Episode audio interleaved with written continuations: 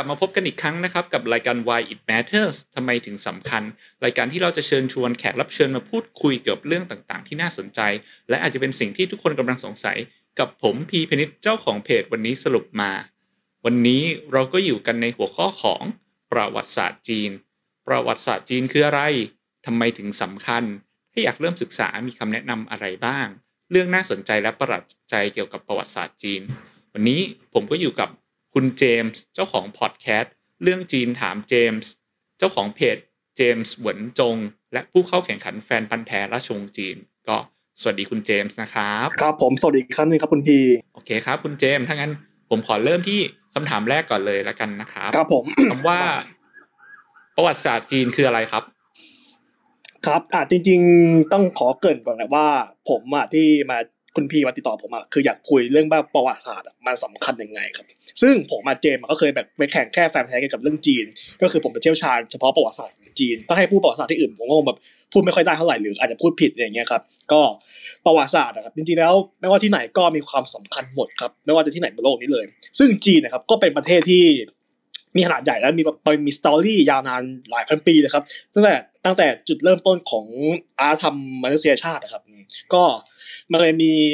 มันมีแบบมีความแนวคิดว่าถ้าเกิดว่าไม่มีจีนบนโลกนี้ครับอ่า what if ในโลกนี้จะเกิดอะไรขึ้นต่อไปครับ เราเลยมามาดูมาลง detail ว่าเอ่อตลอดไอ้ civilization ของจีนนะครับ จีนเคยผ่านอะไรมาบ้างครับประวัติศาสตร์ก็คือแบบ เป็นเรื่องราวของ story ตั้งแต่แบบแต่ยุคแรกเริ่มจนถึงยุคปัจจุบันครับ ครับโอเคเพราะว่า จริงๆ จีนนี่ก็ถือว่าเป็นหนึ่งในประเทศมหาอำนาจของโลกเนาะใช่ครับอืมครับ มันก็น่าจะมีอะไรที่เราสามารถเรียนรู้กับประวัติศาสตร์ของจีนได้เนาะแล้วก็จริง ๆ มันเป็นหนึ่งในประเทศที่มีประวัติศาสตร์เก่าแก่ที่สุดเลยเนาะใช่ครับก็อย่างที่แบบใครเรียนประวัติศาสตร์สากลมาตอนสมัยมัธยมเนี้ยก็บอกว่าอารยธรรมของโลกพื้นฐานมีอยู่ห้าแห่งอ่ามีแล้วไม่กี่โรมันมีอียิปต์มีเมโสในตะวันออกกลางแล้วก็อินเดียและสุดท้ายคือจีนครับ ครับอืมโอเค แล้วก็เหมือนถ้าเทียบกับอเมริกาอย่างเงี้ยประวัติศาสตร์จีนมันนานกว่าเยอะเลยเนาะหมายถึงว่าตอนนี้ที่เวลาคนมองประเทศที่เป็นมหาอำนาจที่จะแข่งกันก็คืออเมริกากับจีนถูกไหมครับ แต่ว่าจีนเนี่ยจริงมีประวัติศาสตร์มายาวนานมากๆเลยอะไรเงี้ยถ้าเทียบกับอเมริกาที่แบบเพิ่งเป็นประเทศเกิดใหม่นะครับครับผมอืมครับโอเคอะวันนี้อาจจะให้คุณเจมส์เล่าคร่าวๆแล้วกันเกี่ยวกับประวัติศาสตร์จีนเนี่ยอยากจะแบบเปิดโลกเกี่ยวกับประวัติศาสตร์จีนอ๋อได้ครับ ก็จีนก็เป็นเป็นประเทศที่แบบเป็นอู่อารยธรรมของโลกที่ผมพูด ไปว่ามันมีในห้าแห่งอะจุดเริ่มต้นเลยครับครับอ่าบนแผ่นดินจีนที่ที่ว่าจงกัวเนะครับก็มีมนุษย์อาศัยอยู่มานานแล้ว ตั้งแต่ก่อนที่จะมีไอ civilization อีกครับผมก็คือแบบเป็นยุคอ่ามนุษย์ยุคหินหรือว่ามนุษย์ยุคโลหะเนะครับก็อาศัยอยู่ในอืมแผ่นดินจีนมามาหลายแห่งเลยหลายหลายจุด จนกระทั่งเกิดอ่าเกิดพัฒนาการของตัวอักษรแล้วก็สังคมระบบชนเผ่าขึ้นครับ จนมีนักประวัติศาสตร์มามาขีดเส้นแบ่งว่าเออเนี่ยจะเข้าสู่ยุคแบบ Chinese civilization นะครับ แต่ว่า ยุคแรกที่ที่นักประวัติศาสตร์จีนยอมรับเนี่ยมันเป็นยุคปรัมปราครับผมเป็นยุคปรัมปราคืออมถ้าพูดในแง่ในแง่ของมนุษยวิทยามันมันคือยุคของที่สังคมระบบชนเผ่าแหละอ่าแล้วก็มีแบบมีหัวหน้าเผ่าที่ยังไม่ใช่กษัตริย์อืมแต่ว่าในในทางประวัติศาสตร์จีนทั่วไปเขาก็เรียกว่ายุคอ่าซานหัวอูตี้ครับผมก็คือยุคสามเทวราชาห้ากษัตริย์ ก็เป็นเหมือนแบบอ่า บุคคลสำคัญของของมาเปิดของชาวจีนว่าเป็นผู้ที่เริ่มเริ่มต้นเลยหลายอย่าง อย่างเช่นอ่าในซานหัวก็มีเสินหลงนะครับที่เป็นผู้ที่เริ่มการดื่มชาอ่าทุกคนก็เคยดื่มชานะครับเสินหลงครับก็เป็นคนแรกที่ที่เริ่มการดื่มชาแล้วก็การรู้จักใช้สมุนไพรอ่าอูตี้ก็คือห้ากษัตริย์เนี่ยครับก็จะมีมีคนแรกก็คือห่วงตี้ห่วงตี้ที่ไม่ใช่ฮ่องเต้นะเป็นห่วงที่เป็นว่าสีเหลืองครับผมแต่ภาษาอังกฤษที่เรียกว่า yellow emperor คือจากรพรรดิเหลืองครับก็เหมือนเหมือนบอกว่าถ้าใครแท้ห่วงเหมือนแท้ผมเหมือนเหมือนผมอะแท้อึ้งไงครับแท้สีเทวาสีเหลืองก็ อ้างว่าเป็นลูกหลานของห่วงตี้ครับผมแล้วก็เป็นแบบกษัตริย์คนแรกในตำนานของจีนแต่ครับแต่ถ้าถ้าพูดตามก็คือจริงก็คือหัวหน้าชนเผ่าแหละอะอืมพอมาถึงอ่าศาลอ่าอู่ตี้คนท้ายครับผมคือพระเจ้าซุนครับผมอ่าเนี่ยคนเนี่ยยุคเนี้ยครับตอนนั้นในแผ่นดินจีนนะครับมันมันเกิด เรียกว่าเกิดเกรดฟาดก็คืออุทกภัยครับผม อันนี้มันก็มีหลักฐานทางโบราณคดีมารองรับแหละว่า มันเคยเกิด เกรดฟาดในแผ่นดินจงหยวนจริงอะใครดูหนังจีนหรืออ่านนิยายเนี่ยมันต้องคุ้นๆคำว่าจงหยวนคืออะไร หรือว่าตรงง้วนอะ มันก็คือที่ราบภาคกลางที่อยู่ในแบบก้ากึ่งระหว่างแม่น้ำแยงซีที่อยู่ทางใต้กับแม่น้ำฮวงโหทางเหนือ แบบพวกมณฑลแถวเหอหนานอย่างเงี้ยครับนั่นคือเรียกว่าจงจงหยวนหมดเลยครับอืมครับ มันมันเคยเกิดเหตุการณ์ว่าเกรดฝัดจนกระทั่งกษัตริย์ซุ่นเนี่ยครับไม่สามารถแบบแก้ปัญหาได้ก็เลยมีมีผู้อาสาว่าจะมาแก้ไขปัญหาน้ำท่วมครับผม แล้วเขาแบบ มีความมีความชอบมากคือ สามารถแบบสร้างระบบชนประทานให้กับอ่าชนเผ่าที่อยู่ในนี้ครับสามารถกินดีอยู่ดีได้ไม่ต้องแบบเผาอาเขาวงกับภายแม่น้ำโหโหประมาณน้ำท่วมอย่างเงี้ยครับก็เลยเห็นว่าลูกหลานของคนนี้ครับเขาเห็นว่าพ่อเองเนี่ยมีมีความดีความชอบอย่างใหญ่หลวงเลยครับ ว่า เออ ประชาชนศรัทธาพ่อฉันอย่างเงี้ยครับ ไอ้ระบบชนเผ่าที่เลือกขุนหน้าเผ่าครับเขาเรียกว่าระบบสร้างร่างอะก็คือการคัดเลือกขุนหน้าเผ่าที่ดูที่ความรู้ความสามารถ ว่าแบบใครใครแถวก็ขึ้นมาเป็นหัวหน้าเผ่าเลยอะแล้วพอมาถึงรุ่นคนนี้ครับเขาชื่ออวีต้าอวีผมลูกชายเขาชื่อชีชีแบบนั่งยืนฉี่อะไรเงี้ย อะชีเห็นว่าพ่อตัวเองเป็นความดีความชอบอย่างใหญ่หลวง แล้วพ่อตัวเองก็เคยเป็นแบบเป็นหัวหน้าเผ่าแล้วพ่อตัวเองเป็นคนแรกที่วางรากฐานของการแบ่งแคว้นในในจากระบบเผ่ามันเป็นระบบแคว้นก็คือ ตอนนั้นจงหยวนจงหยวนเนี่ยก็แบ่งเป็นเก้าแคว้นหรือที่เขาเรียกว่าเก้าโจครับผมก็เห็นว่าไอ้ตำแหน่งหัวหน้าเผ่าประมุกเนี่ย มันควรจะสืบทอดทางสายเลือดครับมันเลยเกิดกลายเป็นจุดกำเนิดของสังคมศักดินาในประเทศจีนขึ้นครับผมแล้วก็เกิดเป็นราชวงศ์แรกของในประวัติศาสตร์จีนคือราชวงศ์เซียจริงๆต้องบอกอาเซียนะครับเซียที่แปลว่าดูดูแบบดูดูร้อนนะครับมันมันมาจากคำว่าหัวเซียหัวเซียคือคนทั้งหมดที่อยู่ในแผ่นดินจีน ก่อนที่คนจีนจะเรียกตัวเองว่าชาวฮั่นเขาเรียกว่าคนเผ่าหัวเซียอะ อ๋อแปลว่าแปลว่าก่อนก่อนราชวงศ์เซียเนี่ยเมื่อกี้ที่ที่คุณเจมส์เล่ามาตอนแรกเนาะก็คือมันยังเป็นเผ่าอยู่ถูกไหมครับใช่ครับถ้าพูดตามหลักมนุษยวิทยามันคือสังคมชนเผ่าทั่วไปเลยครับครับถ้าถ้าผมขอย้อนแบบรีรีแคปนิดนึงก็คือตอนแรกจริงๆจีนเนี่ยจริงๆเราอาจจะนึกว่ามันมีแค่เริ่มจากยุคทั่วไปที่แบบเราเคยได้ยินยุคยุคหลังๆเนาะแต่ว่าจริงๆมันมีคนอาศัยอยู่ตั้งแต่ยุคหินอยู่แล้วถูกไหมครับครับ แล้วก็คนแรกเนาะที่เป็นเผ่าที่มีบันทึกไว้ก็คือชื่อว่าห่วงตี้ถูกไหมครับ เป็นหัวหน้าเรียกว่าเป็นหัวหน้าเผ่าได้ไหมหัวหน้าเผ่าคนแรก มันใช่ครับเป็นหัวหน้าเผ่าก็เขาเรียกว่าซานหัวอุติคือซานหัวอะคือคือแบบมันอารมณ์เป็นเหมือน เหมือนผู้นำไม่ใช่ไม่ใช่ไม่ใช่กษัตริย์อะผู้นำแบบเหมือนไปเป็นบอสที่ชาวบ้านให้ความเคารพอยู่แล้ว แต่ว่าอูตี้เนี่ยคือแบบฉันเป็นหัวหน้าเผ่าเลยฉันเป็นประมุขจริงทุกคนต้องฟังฉันในประมาณนี้ครับครับ แล้วตอนตอนจากห่วงตี้เปลี่ยนมาถึงอูตี้เนี่ยก็คือยังไม่ได้ใช้ระบบอะการสืบทอดเนาะเป็นใช่ครับเป็นระบบแบบใครมีความรู้ความสามารถก็ คนหัวหน้าเผ่าคนเดิมก็ให้คนนั้นไปเลย ครับ โอเค จนถัดมาเรื่อยๆเริ่มมาเป็นยุค คือจากยุคซานหัวอูตี้เนี่ยมาเป็นยุคราชวงศ์เซียครับผม อืมครับราชวงศ์เซียก็จะมีกษัตริย์คนแรกนักประวัติศาสตร์ก็จะเริ่มนับที่ที่พ่อของฉีเลยก็คือต้าอุ๋ยถ้าทำตั้งแต่ต้าอุ๋ยกษัตริย์คนท้ายก็จะมีทั้งหมดสิบเจ็ดคนครับ แต่ว่าราชวงศ์เนี่ยแบบมันเหมือนเข้าสู่ยุคแรกคือแบบ สังคมมันเพิ่งปรับตัวมันเหมือนเหมือนการปฏิวัติยุคแรก ๆของโลกว่า จากสังคมที่แบบทุกคนเท่าเทียมกันหรือว่าถ้าทุกคนแบบมีมีความสำคัญเท่าเทียมกันหมดว่าคนนี้เป็นเป็นแม่ทัพคนนี้เป็นชาวนาอย่างเงี้ยครับก็เริ่มเข้าสู่แบบ เริ่มเริ่มเริ่มคิดค้นระบบท่าขึ้นมาครับผม มีการแบ่งชนชั้นอยากจะเจนว่าชั้นสูงกว่านี้เพราะว่าชั้นใกล้เคียงกับกษัตริย์เนี่ยมันก็เลยแบบไอ้พวกขุนนางเนี่ยครับ พอกษัตริย์อ่อนแอพวกขุนนางก็จะมาแบบชักใจกษัตริย์เลย อืมครับเพราะฉะนั้นราชวงศ์เซี่ยก็จะอยู่แค่ รุ่งเรืองคือประมาณแค่ยุคแรกๆประมาณกษัตริย์แค่ประมาณสี่ห้าคน อืมครับ จากสิบเจ็ดคนครับ แล้วก็เข้าสู่แบบยุคอิ่มตัวแล้วก็เสื่อมมาตลอดจนถึงคนสุดท้ายก็คือว่าพระเจ้าเจียเรียกว่าเป็นกษัตริย์เจียคนนี้ก็เป็นเป็นทอราชคนแรกในประวัติศาสตร์จีนเลยก็ว่าได้ครับก็วีรกรรมคร่าวๆของเขาก็คือ การที่แบบไม่เชื่อฟังคุณนางดีๆครับผมแล้วก็สั่งให้ คุณนางนะครับไอขุดบ่อครับผมขุดบ่อแล้วก็ใส่เหล้าเป็นเป็นสาเหล้าครับผมแล้วก็เอาเนื้อไปแขวนมาแล้วก็แบบเสพสุกกับบรรดาสนมทั้งหลาย ไม่ไม่แยแสความทุกข์ร้อนของประชาชน ซึ่งตอนนั้นสังคมมันคือ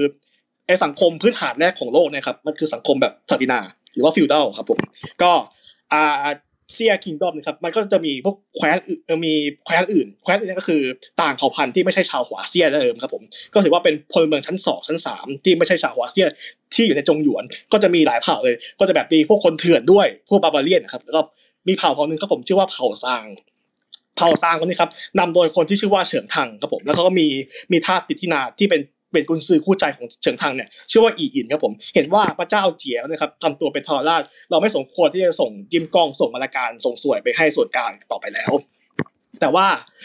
อาซาเนี่ยเดิมทีเป็นแค่เผ่าเล็กๆ แล้วอยู่ใต้อาณาจักรของเซี่ยมันหลายร้อยปีเหมือนกันเนี่ยอยู่ๆจะมาแบบพลิกฝ่ามือเลยจะมาแบบปลดแอกจากไอ้ราชวงศ์เซี่ยเนี่ยมันก็ยากอยู่ครับผม ซึ่งมันต้องใช้เวลาแต่สุดท้ายราชวงศ์เซี่ยก็แพ้ใครตัวเองครับเขาก็แพ้ให้กับ เผ่าซานขึ้นมา เผ่าซานเนี่ยเฉินทังเนี่ยคนคนนี้ครับเขาเป็นคนที่เริ่มการคิดระบบที่เรียกว่าเอ่อเทียนมิ่งครับผม เทียนมิ่งก็คือที่ภาษาไทยเรียกว่าอาณาสวรรค์ครับเขาบอกว่าอ่าการการสืบทอดตำแหน่งกษัตริย์เนี่ยมันสืบทอดตามสายเลือดตามราชวงศ์ใช่ไหมครับก็คือแบบครับจากพ่อสู่ลูกสู่หลานไปเรื่อยไม่มีไม่มีวันจบอะแล้วสิ่งที่สร้างความชอบธรรมว่าทำไมตระกูลนี้ถึงเป็นเจ้าหนึ่งหัวของคนทั้งแผ่นดินได้ครับเขาเรียกว่าระบบ อนันตสวรรค์ว่าตระกูลฉันนี่แหละ คือ คนตระกูลที่สวรรค์ส่งลงมาเพื่อมาปกครองพวกยูกันแล้วฉันอยู่เหนือทุกคน อืมใช่ครับ แต่ว่าอนันตสวรรค์ไม่ใช่สิ่งจีรังยั่งยืนถ้ากษัตริย์รุ่นไหนเจนไหนทำตัวเฮี้ยครับผมอ่าผมพูดอย่างนี้เลยครับ ก็จะมีคนอ้างว่าตัวเองอะได้รับอนันตสวรรค์คนใหม่มา แล้วอืมบอกว่าอะฟ้าชั้นส่งลงมาเพื่อกำจัดอยู่ แล้วก็ฟ้าเนี่ยให้อนันตสวรรค์ชั้นแทน ก็คือ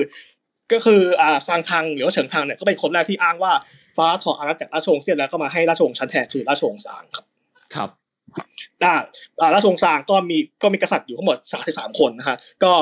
วนลูปเดิมเลยปลายราชวงศ์เซียนไปปลายราชวงศ์ซางคล้ายๆกันครับ พระเจ้ากษัตริย์คนสุดท้ายของราชวงศ์ซางครับผมอันนี้ใครเคยอ่านในวรรณกรรมครับ มันจะมีชื่อว่าเรื่องห้องศิลป์นะฮะหรือว่าอืมใครรู้จักอ่าอ่าพระนางปีศาจที่ปีศาจจิ้งจอกเกาหางอ่านางอืมครับโจหวางเนี่ยครับหรือว่าซูตาจี หรือ หรือชื่อนี้เลยครับที่หลายคนจะจะคุ้นก็คือนาจาครับผมแต่มันอ่ามันครับคือคือวรรณกรรมที่เขียนขึ้นในยุคหลังและหลายพันปี แต่ว่า background คือปลายราชวงศ์ซางครับว่ากษัตริย์คนสุดท้ายของราชวงศ์ซางทำตัวเป็นทรราชที่ไม่ต่างจากของเซี่ยเลยครับ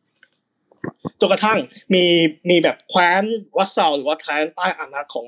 kingdom ซางนะครับ ก็ขึ้นมาใหม่เพื่อมาจะมา take over จงหยวนใหม่ครับผมก็เลยเกิดเป็นราชวงศ์โจวขึ้นครับอืม แล้วราชวงศ์โจวเนี่ยคนที่ล้มราชวงศ์ซางได้ครับผมเขาเป็นสองพ่อลูกครับผมชื่อว่าจีจีชางกับจีฟาครับผมอะก็คือแซ่จีนะครับผมครับ ก็ขึ้นคนคนจีชางคนคนคนพ่อเนี่ยก็ตายไปก่อน จีฟาก็เลยขึ้นเป็นผสมกษัตริย์ของราชวงศ์โจวครับผมเราจะรู้จักเป็นนามของโจวอู่หวัง หรือว่าจิวบูอ๋องครับผมอะเริ่มที่ตำแหน่งกษัตริย์นะครับ ก็คือเรียกว่าตี้เลยครับหรือว่าเต้ครับผมจนกระทั่งในสมัยซางครับราชวงศ์ซางเนี่ยมัน ไอเรื่องราวที่ผมพูดทั้งหมดเนี่ยมันคืออ้างอิงจากหลักฐานที่เขียนขึ้นในยุคหลังนะครับ เพราะว่าหลักฐานของซางจริงอะเขาเรียกว่าอ่าจารึกในกระดองเต่า ซึ่งยังไม่มีใครที่สามารถแบบถอดความได้ร้อยเปอร์เซ็นต์ครับอืมอืมแต่ว่ามันก็เขียนคล้ายๆกันแหละในในยุคซางนะครับ มันก็พบอักษรคำว่าหวางก็คือคำว่าอ๋องขึ้นแล้วนั่นแปลว่าในสมัยซางครับ กษัตริย์จะเรียกว่าอ๋องอืมถ้าถ้ากษัตริย์คนนั้นมองเท่งหรือก็ตายไปแล้ว ก็จะเปลี่ยนเป็นจากอ๋องเป็นตี้เองแต่ว่าตี้หรือเต้ครับผมแต่ตอนนั้นตอนนั้นยังไม่มีห้องเต้ครับผม อืม ครับครับอ่าราชวงศ์โจอ่าพระเจ้าโจอู่หวังหรือว่าจีฟานะครับเขาก็เลยตอนแรกมันมีสิ่งที่เรียกว่าอ่าเทียนมิ่งหรือว่าอาณาสวรรค์ใช่ไหมครับคนนี้ครับเขาคิดค้นคำใหม่อีกคำหนึ่งขึ้นมาครับผม คือคำว่าเทียนจือครับผมก็คือคำว่าโอรสสวรรค์อ่า son of heaven ครับอืมว่าเขาให้เขาให้นิยามไปว่า อ่าไม่ว่าคุณจะมีชาติกำเนิด มาจากไหนก็ตามมาจากทาสมาจากอ่าชนชั้นสูงพวกอีลิทหรืออย่างเงี้ยถ้าสวรรค์มอบอันประทาน สิ่งที่เรียกว่าเทียนมิ่งให้คุณนั้นเนี่ยครับ คุณก็กลายเป็นเทียนจื่อเป็นเป็นเป็นเจ้าหนึ่งหัวของคนทั้งแผ่นดินได้ครับผมอืมครับเพราะเพราะว่าเผ่าซางเดิมทีแบบ เป็นเป็นแคว้นที่อยู่ใต้อาณาของอาณาจักรซางอะเป็นเป็นแบบเป็นแคว้นชายขอบเลยครับ แต่เขาสามารถเอาชนะส่วนกลางได้ครับผม ก็เหมือนเปรียบเปรียบเสมือนว่าอ่าราชราชวงศ์ซางอะมันมันมันคือกรุงเทพใช่ไหมครับ แล้วราชวงศ์โจวมันมันคือคนที่อยู่ต่างจังหวัดคนที่อยู่แบครับ บไกลปืนเที่ยงอะแล้วอืมเป็นพลเมืองชั้นสองชั้นสามในสายตาของกรุงเทพอะแล้วอยู่จะมาล้มอำล้มทอราชในกรุงเทพเนี่ยคนที่อยู่ในกรุงเทพเดิมอะครับ ถึงแม้ว่าจะไม่พอใจทอราชแต่ว่าเขาก็คือถือถือตัวว่าฉันเป็นพลเมืองชั้นหนึ่งอะทำไมอยู่ต้องให้คนชั้นสองชั้นสามมาปกครองฉันอะอะอืมทีฟาครับก็เลยคิดค้นคำนี้ขึ้นมาว่า ไม่ว่าคุณจะไปชาติกำเนิดแบบไหน คุณก็สามารถเป็นโอรสสวรรค์ได้ครับ ถ้าสวรรค์ครับมอบให้คุณมอบความชอบธรรมให้คุณ ครับ ครับราชวงศ์โจวก็ถือว่าเป็นราชวงศ์ที่มีอายุยาวนานที่สุดในประวัติศาสตร์จีน800ปีครับผม แต่ว่าอืมโจวมันก็แบ่งเป็นสามยุคครับผมเอาเรียกว่าสองยุคก่อนสองยุคสองยุคหลักก่อน ก็คือราชวงศ์โจวตะวันตกกับโจวตะวันออก ใครศึกษาประวัติศาสตร์จีนเราจะได้ยินคำว่าตะวันตก ตะวันออกเหนือใต้เนะครับคร่าวๆเลยครับ มันคือการแบ่งโดยนักประวัติศาสตร์โดยยึดทิศที่ตั้งของเมืองหลวงครับผม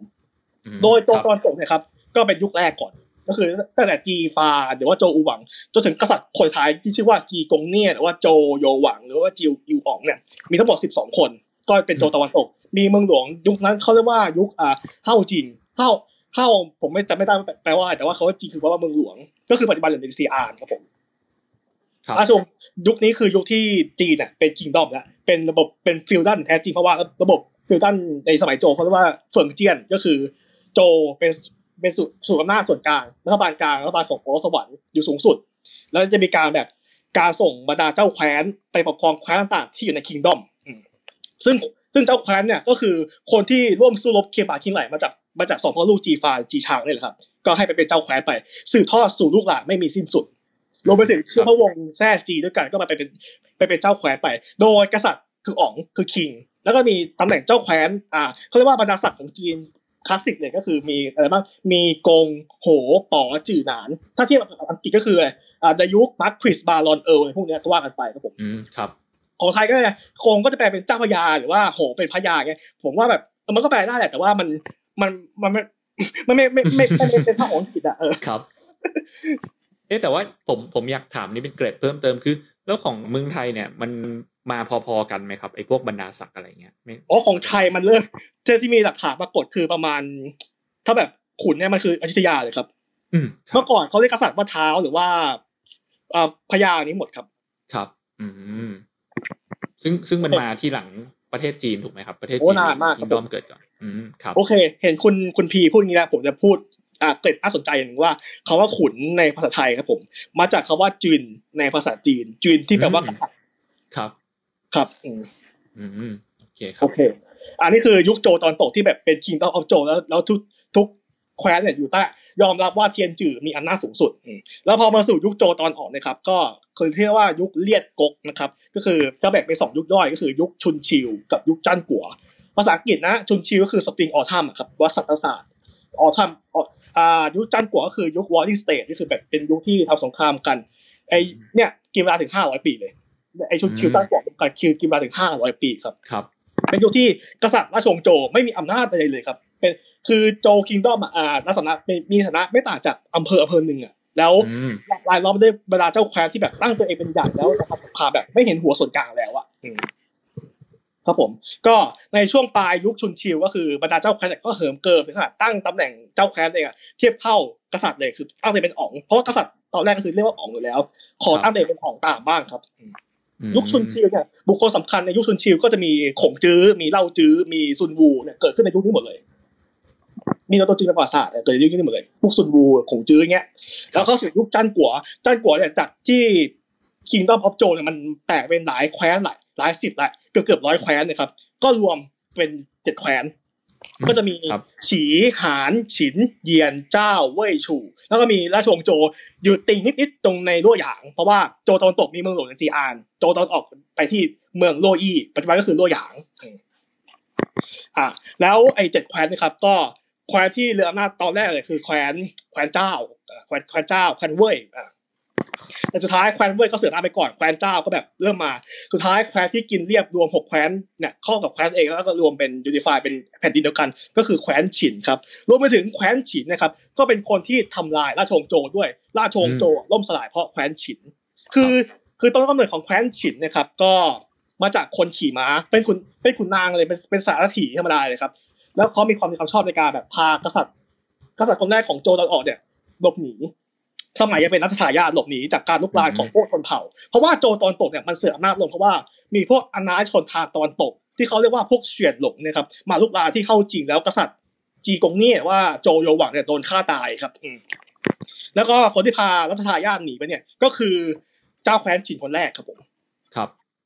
อ่ามีความมีความชอบอย่างเงี้ยแต่เจ้าอ่ากษัตริย์โจก็มีแบบทราบซึ้งบุญคุณก็เลยตั้งให้ว่าตั้งแต่นี้ไปคนแท้เนี่ยครับก็คือเป็นเจ้าแคว้นฉินเลยอืมอืมแล้วพอมาถึงรุ่นลูกหลานเนี่ยครับรุ่นแบบหลายหลายเจนมากๆ เรียกว่ารุ่นรุ่นทวดของจินซีฮ่องเต้ดีกว่า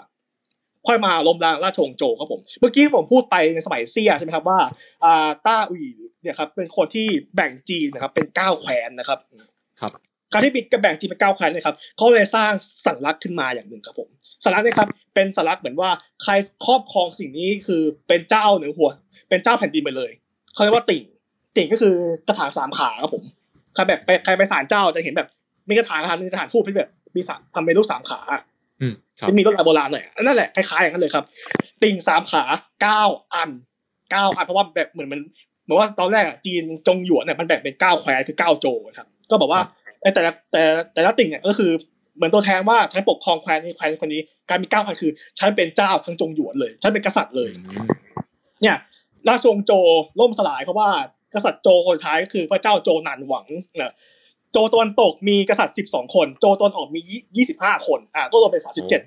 คือคนที่สามสิบเจ็ดนะครับ ก็ยอมมอบไอ้กระถางสามขาเนี่ยครับเก้าอันให้กับเจ้าแคว้นฉินก็คือ ปู่รู้สึกรุ่นทวดอ่าทวดของจินซีราชวงศ์โจก็เลยจบลง ตอนนั้นตอนนั้นอ่ายุคจันกัวมันยังไม่จบนะเพราะว่าแคว้นฉินก็ยังต้องทำสงครามพอดกแคว้นอื่นมาจนมาถึงรุ่นของจินซีเนี่ยครับที่เขาสามารถรวมยูนิฟายอีกหกแคว้นที่เหลือเข้ามาเป็นเป็นประเทศเดียวกันได้ครับผมอ่าแล้วประวัติศาสตร์จีนก็จะขีดเส้นแบ่งว่า ตั้งแต่สมัยอ่าซางโจวเนี่ยคือยุค ancient kingdom เป็นยุคแบบเป็นยุคฟิวดัลธรรมดาครับผมพอเข้าสู่ยุคจินซีเนี่ยครับก็เข้าสู่เรียกว่ายุคจักรวรรดิหรือว่า imperial China ครับผมครับก็ซีฮองเต้เป็นคนแรกครับผมที่ที่ตั้งตัวเองผมจากกษัตริย์ ขึ้นมาเป็นจักรพรรดิเพราะว่าตอนแรกกษัตริย์คืออ๋องเขาเห็นว่าไอ้ตำแหน่งเจ้าแคว้นเนี่ยคืออ๋องแล้วเขาเขาก็เป็นอ๋องเหมือนกันเขาเห็นว่าเอ้ยมันดูต่ำไปอะครับผมเขาเลยคิดค้นคำใหม่ขึ้นมา ที่จะมาเป็นแบบเหมือนประมุกเนี่ยครับแล้วเขาว่าเทียนจือในสมัยโจวนะครับเขาก็เลิกใช้เลยเพราะเขาเห็นว่าเขาไม่ควรเป็นแค่โอรสวรรค์เขาควรแบบเป็นเจ้าแห่งเจ้าแห่งสามโลกเจ้าแห่งทุกอย่างเลยประมาณเนี้ยครับอืมก็เขาเลยคิดค้นครับเอ่อเอาคำว่าในยุคซานของกูตี้อะเอาคำว่าห่วงกับตี้อะมายำรวมกันเป็นคำว่าห่วงตี้ คำนี้ก็คือคำว่าฮ่องเต้เลยครับจินซีฮ่องเต้ก็เลยเป็นฮ่องเต้คนแรกของจีนเป็น the first emperor ครับผมครับก็จะบอกได้ว่ายุคนี้ถือเป็นการยุคการรวมอำนาจเข้าสู่ศูนย์กลางของจีนอย่างแท้จริงด้วยครับ คือยุค imperial China เนี่ยคือตั้งแต่ประมาณ 220 BC ก็คือก่อนคริสตกาล 200 ปีก่อนคศราชวงศ์ฉินเกิดแล้วจีนมีสถานะเป็น empire แล้วจากจากสังคมชนเผ่ามาเป็น kingdom เนี่ยนี่คล้ายนี่กลายมาเป็น empire แล้วอืมอืมครับ ครับผม อืมแต่ว่าราชวงศ์ฉินเขาเขาแบบ เขาแข็งอะเขาไม่ยอมอ่อนครับผมสุดท้ายเขาก็แพ้ภัยตัวเองแล้วก็ล่มสลายลง หลังจากที่จินซีรวมประเทศได้สิบห้าปี มีฮ่องเต้สองคนกับอ๋องอีกหนึ่งคนอืมอืมก็คือรวมกษัตริย์ทั้งหมดสามคนแหละแต่ว่าฮ่องเต้สองแล้วก็มีอ๋องคนท้ายไม่นับเป็นฮ่องเต้เป็นแค่อ๋องอืมครับแล้วเขาก็สู่ยุคยุคอ่าสุดอากาศวัคคุอัมของจีนเลยครับเพราะว่า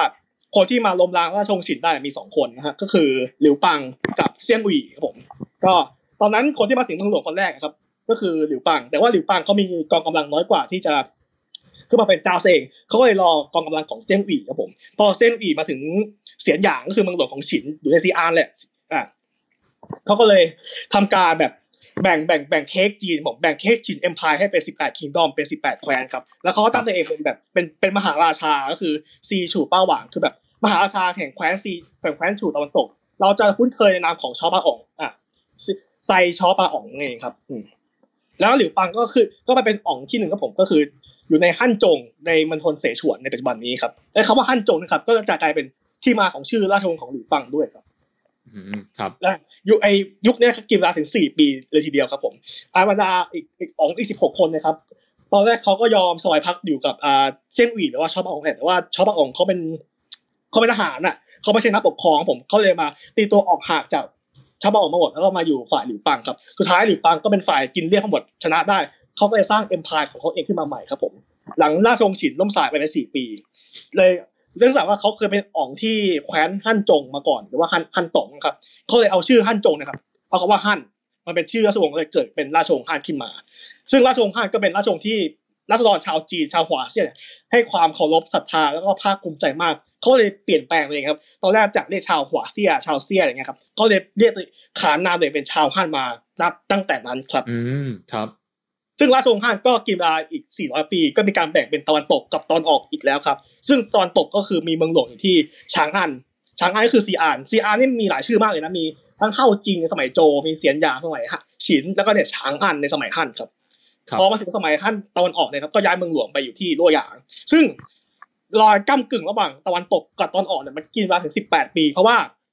ตอนช่วงยุคปลายฮั่นตอนตก มันเกิดยุคเสื่อมของราชวงศ์ครับ ผม อืเพราะว่าฮ่องเต้ก็แบบเป็นฮ่องเต้เด็กแล้วคุณนะแล้วบรรดาแบบพญาฝ่ายไทยเขาก็เริ่มยึดอำนาจขึ้นมาครับผม เพราะว่าคนที่มายึดปลดฮ่องเต้ไอ้ปลดกษัตริย์คนสุดท้ายของข้างตะวันตกนะครับ ก็คือเป็น เป็นหลานคนหนึ่งของพระนางไทเฮาครับผมก็คือหวังหมั่ง ตอนนั้นแท้ตอนช่วงปลายขั้นตอนตกคนแท้หวังเข้ามามีบทบาทในราชสำนักมากขึ้น จนคนแท้หลิวไม่มีอำนาจเองเลยเราต้องบอกว่า ราชวงศ์เซี่ยไม่มีแท้นะครับแต่บางคนจะบอกว่าแท้ซื่อ ราชวงศ์ซาง แต่แท้จื่อจื่อที่แปลว่าแบบลูกอะครับ โจคือแท้จี ราชวงศ์ฉิคือแท้อิง ราชวงศ์ข้านแท้หลิว หรือแท้เล่าอ่าอย่างเล่าปีหรือว่าหลิวปังอะไรเงี้ย ก็คือแท้แท้หลิวอืมซึ่งคนแท้หลิวเป็นเจ้าของแผ่นดิน แต่ว่ากลับไม่มีอำนาจซะเองในช่วงปลายฮั่นตะวันตกครับ สุดท้ายก็คือโดนแท้หวังเทคโอเวอร์เลยเกิดเป็นราชวงศ์ใหม่ขึ้นมาคือราชวงศ์ซินซินแปลว่าใหม่หรือแปลว่านิวเลยครับหวังหมังก็เป็นฮ่องเต้อยู่ประมาณสิบแปดปี แต่ว่า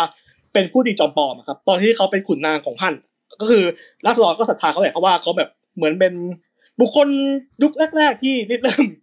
เขาเรียกว่าคล้ายๆแนวคิดสังคมนิยมมาใช้ อะพูดอย่างนี้ดีกว่า เพราะว่าตอนนั้นครับการเป็นเจ้าของที่ดินในสมัยฮั่นนะครับ ก็คือ คนรวยก็คือสามารถจับจองที่ดินได้ด้วยทั้งแผ่นดินนี้เลยครับ ซึ่ง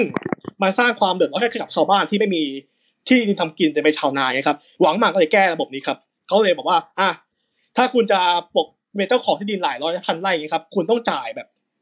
สวยให้กับราชสำนักครับผม ถ้าคุณไม่มีปัญญาจ่าย คุณต้องเฉือนที่ดินทิ้งครับ แล้วก็แล้วก็ราชสำนักก็จะไปเป็นแบบ เหมือนคนผูกขาดที่ดินทั้งแผ่นดินเขาคอยแจกจ่ายให้กับรัษฎรที่ไม่มีที่ทำทำนากินต่อไป แต่ว่าไอ้ระบบเนี้ยมันโอเคแค่ช่วงแรกๆพอตอนหลังมันมันเป็นแบบคอยสบโอกาสให้กับบรรดาลูกน้องของหวังหมักนะครับทำการขูดรีดประชาชนเอง สุดท้ายมันเลยเกิดกบฏต่อต้านขึ้นในช่วงปลายและชงซินครับสุดท้ายคนแซ่หลิวก็สามารถ take over ขอแผ่นดินคีแผ่นดินจีนกลับคืนมาอีกครั้งหนึ่งครับแต่ว่าสภาพเมืองหลวงคือฉางอันหรือซีอานเนี่ยมันมันพังแล้วเพราะว่ามันเกิดสงครามก็เลยย้ายเมืองหลวงไปที่ตะวันออก โจตะวันออกเป็นเมืองเมืองหลวงที่โลหยางใช่ครับ กลับไปที่ลั่วหยางอีกแล้ว อืม ก็คือคือเปลี่ยนไปแล้วก็เปลี่ยนกลับมาก็เปลี่ยนไปอีกรอบใช่ครับเปลี่ยนไปเปลี่ยนมาครับผมเพราะว่าเมืองสำคัญจุดยุทธศาสตร์สำคัญของจีนยุคแรกๆเลยครับ คือมีแค่สองเมืองคือซีอานกับลั่วหยางครับผมครับและเกิดเป็นราชวงศ์ฮั่นตอนออกขึ้นมาครับ แต่ฮั่นตอนออกเป็นยุคที่ฮ่องเต้มีอำนาจแค่ประมาณสี่ห้ารัชกาลแรกเท่านั้นเองครับผมคนที่สามารถราชวงศ์ฮั่นตอนออกขึ้นก็คือหลิวซิ่วห รือว่าฮั่นกองบูฮั่นกวงอูตี้ครับผมอ่าเขาเป็นคนที่วางรากฐานให้กับราชวงศ์ฮั่นมีแบบให้ให้มันคงมากขึ้น อ่าซึ่งในสมัยฮั่นนะครับ ผมบอกบอกก่อนว่า จีนเป็นที่รู้จักในสายตาโลกแล้ว จีนเป็นที่ในสายตาโลกแล้ว เพราะว่าในสมัยฮั่นตะวันตกฮั่นตอนอ่อนนะครับ มันตรงกับยุครีพับลิกออฟโรมัน ก็คือยุคสหรัฐโรมัน ตอนนั้นยังไม่เป็นจักรวรรดินะอ่าก็พ วกโรมันก็รู้แล้วว่าทางตอนออกก็มีมีประเทศหนึ่งครับที่แบบเป็นอู่ทำเหมือนกันอะแล้วก็มีความเจริญแบบ อาจจะทัดเทียมก็ได้อะเพราะว่าการที่จีสามารถเดินทางไปทางตะวันตกได้ หรือที่เรารู้จักในนามของซิลโรดนะครับหรือเส้นทางสายไหมมันเกิดขึ้นในสมัยฮั่นครับ และเกิดขึ้นในสมัยฮั่นตอนตกด้วยครับ ผม อ่า ในสมัยขั้นตอนออกครับ อ่า ก็จีนก็มีการขยายอาณาเขตไปไปกินเกาหลีไปกินเวียดนามครับ ก็อย่างในประวัติศาสตร์เกาหลีครับผมอาจากแรกของเกาหลีที่เขาเรียกว่าโชซอนโบราณหรือว่าโกโชซอนนะครับก็ล่มสลายเพราะว่าราชวงศ์ฮั่นมามาเทคโอเวอร์คืนมามาแล้วก็แล้วก็เปลี่ยนระบบการปกครองใหม่ให้มีฐานะเป็นแค่จังหวัดหนึ่งของราชวงศ์ฮั่นเวียดนามก็เช่นกันครับแล้วราชวงศ์ฮั่นตะวันออกล่มสลายไงครับ อ่าใครเคยอ่านสามก๊กมันคืออย่างนั้นเลยครับ เพราะว่าอำนาจฮ่องเต้และตงฮั่น ตะวันออกนะครับมันมีแค่ในช่วงยุคแรกๆเท่านั้นพอยุคหลังเนี่ยมันคือยุค a child emperor ผมเป็นยุคที่ฮ่องเต้เด็กปกครองอะเด็กเด็กแบบสามสี่ขวบขึ้นมาเป็นเจ้าชีวิตเนี่ยครับอ่าแล้วราชการแผ่นดินใครจะดูแลครับผมแน่นอนมันต้องมีผู้สำเร็จราชการครับ ผู้สมเด็จราชการก็คือไทเฮาหรือว่าแม่ตัวเองก็ได้ครับผม ซึ่งไทเฮานะครับก็คือมาฮองเฮาของฮ่องเต้ราชการก่อน ซึ่งฮองเฮาก็ต้องมีพยาธิอยู่แล้ว ก็เลยเอาคนแท้เดียวกันเนี่ยมามาละเลงอาสำนักแทนที่คนแท้หลิวเดิมครับผมและแน่นอนว่า ในช่วงขั้นตอนอ่อนนะครับเป็นยุคที่ขันทีเริ่มมีอำนาจแล้วครับครับขันทีเริ่มเริ่มเข้ามามีมีบทบาทในในการปกครองของราชสำนักครับผมมันเลยเกิดเกิดการเป็นขั้วการเมืองระหว่างพญาฝ่ายไทเขากับฝ่ายขันทีผมเรามีฮ่องเต้อยู่ตรงกลางฮ่องเต้ทำอะไรไม่ได้เลยเพราะว่าเป็นเป็นหุ่นเชิดให้เขาชักไปชักมาผมครับ สุดท้ายมันเลยเสื่อมนะครับ ผม อืมมันเพราะว่ามันเป็นเป็นขั้วอำนาจระหว่างขันทีกับไทเฮามานานมาเป็นเกือบเกือบสองร้อยปี สุดท้ายรัษฎรไม่ทนไม่ไหวก็เลยก่อกบฏขึ้นมา เรียกว่ากบฏพ่อผ้าเหลือง ซึ่งแม้ว่ากบฏพ่อผ้าเหลืองจะโดนปราบไปได้ครับ แต่ว่าบรรดาขุนศึกที่มาปราบพวกผ้าเหลืองเนี่ย มันพอเริ่มตั้งตัวเองเป็นใหญ่แล้วเริ่มเริ่มแข่งข้อส่วนกลางแล้วครับ สุดท้ายราชวงศ์ฮั่นก็จบไปเลยเกิดเป็นยุคสามก๊กขึ้นมาครับ จริง ๆ เจ้าแคว้นผู้บรรดาขุนศึกเนี่ยครับเขาก็อยากเป็นฮ่องเต้กันหมดแหละผมว่าเขาอยากเป็นฮ่องเต้หมดแหละแต่ว่าสุดท้ายคนที่กินเรียบแล้วอยู่อยู่ยงได้เนี่ยก็มีแค่สามก๊กนั่นเองครับก็คือเป็นก๊กของคนแซ่โจแซ่เฉาอะโจโฉเนี่ยเล่าปีก็คือ ที่เขาอ้างว่าเป็นเชื้อพระวงศ์ราชวงศ์ฮั่นเนี่ยครับก็มาตั้งก๊กใหม่ แล้วก็อีกท่านนึงที่เขาเป็นเจ้าที่อยู่ทางใต้ของจีนหรือที่เขาเรียกว่ากังตังกังตังก็คือเขาว่าเจียงตงแบบว่าต้นออกของแม่น้ำก็คือคนแซ่ซุนซึ่งคนแซ่ซุนก็แบบเป็นเหมือนมาเฟียในระแวกนี้อยู่แล้วเขาก็แบบตั้งสามารถตั้งตัวเองในฮ่องเต้ได้ในภายหลังเหมือนกัน ก็เลยเกิดเป็นยุคสามก๊กครับครับ แต่ในวรรกรรมสามก๊กจนจบเรื่องเลยครับ กินเวลาประมาณเก้าสิบปี แต่ยุคสามก๊กทางประวัติศาสตร์ จะมีอายุแค่หกสิบปีครับผม เพราะว่าอืมลูกสามก๊กเขาจะเริ่มนับตอนที่ราชวงศ์ฮั่นมันจบไปแล้ว แต่แท้จริงก็คือโจผีเฉาพีลูกคนรองของโจโฉนะครับปลดพระเจ้าเฮียนเต้หรือว่าฮั่นเซียนตี้ที่มันจักรพรรดิของและคนสุดท้ายของราชวงศ์ฮั่นจบ เลยจบวงฮั่นเลย ก็มีการจริงๆสถานการณ์สามก๊กมันเกิดขึ้นมานานแล้วแต่ว่าราชวงศ์ฮั่นมันอยู่แค่ในนามอะฮ่องเต้เฮียนเต้มันยังอยู่ครับครับเอ๊ะโอเคแล้ว อย่างนี้อย่างนี้ผมอยากรู้เลยว่า แล้วสามก๊กจริง ๆ ในอ่าที่เป็นนิยายกับที่ประวัติศาสตร์จริงๆมันเหมือนหรือต่างกันเยอะไหมครับ ตัวละครอะไรางเงี้ไม่ค่อยต่างจริๆมีจริงไหมครับ ไม่ค่อยต่างเท่าไหร่ครับตัวละครอืมที่ไม่มีตัวตนจริงแน่ๆเลยครับ ก็คือเตียวเซียนครับ อันนี้ไม่มีตัวตนจริงแน่นอนครับครับที่เหลือก็แบบก็จะอ้างอิงจากตามพงศาวดารผม เพราะว่าคนเขียนสามคนนะครับเขาใช้พงศาวดารหลายเล่มมามา มาร้อยเรียงเป็นสตอรี่เป็นแบบเป็นนิยายที่ยาวเหมือนกัน ก็อย่าคงรับของพระคลังโหนก็สามเล่มอะอืมหลายร้อยหน้าอืมตัวพันหน้าครับผมก็มีอะไรบ้าง มีฮั่นซู มีฮ่องฮั่นซูเอ่อมีจิ้นซูแล้วก็ซานกั๋วจื้อก็คือเอาพงศาวดารปลายตงฮั่นพงศาวดารยุคสามก๊กจริงแล้วก็พงศาวดารของคนที่รวมสามก๊กได้เป็นปึกแผ่น หลักๆ มีสามเล่ม ซึ่งครับมันก็หนาเหมือนกันนะเยอะมากเลยมากครับครับโอเค แปลว่าแปลว่าจริงๆ หมายถึงว่าทุกทุกตัวละครก็จะมีอ่า character จริง ๆ แบบที่บรรยายในนิยายเนาะแล้วก็คล้ายๆ มีขงใช่ครับเบ้งมีอะไรอย่างงี้จริงๆ ใช่ไหมครับอันที่ถ้าขัดจากในนิยายอีกอย่างหนึ่งก็คือกวนอูอืมไม่ได้ครับโดนซุนกวนสั่งประหารครับ คนที่ประหารกวนอูจริงๆ คือลิบอง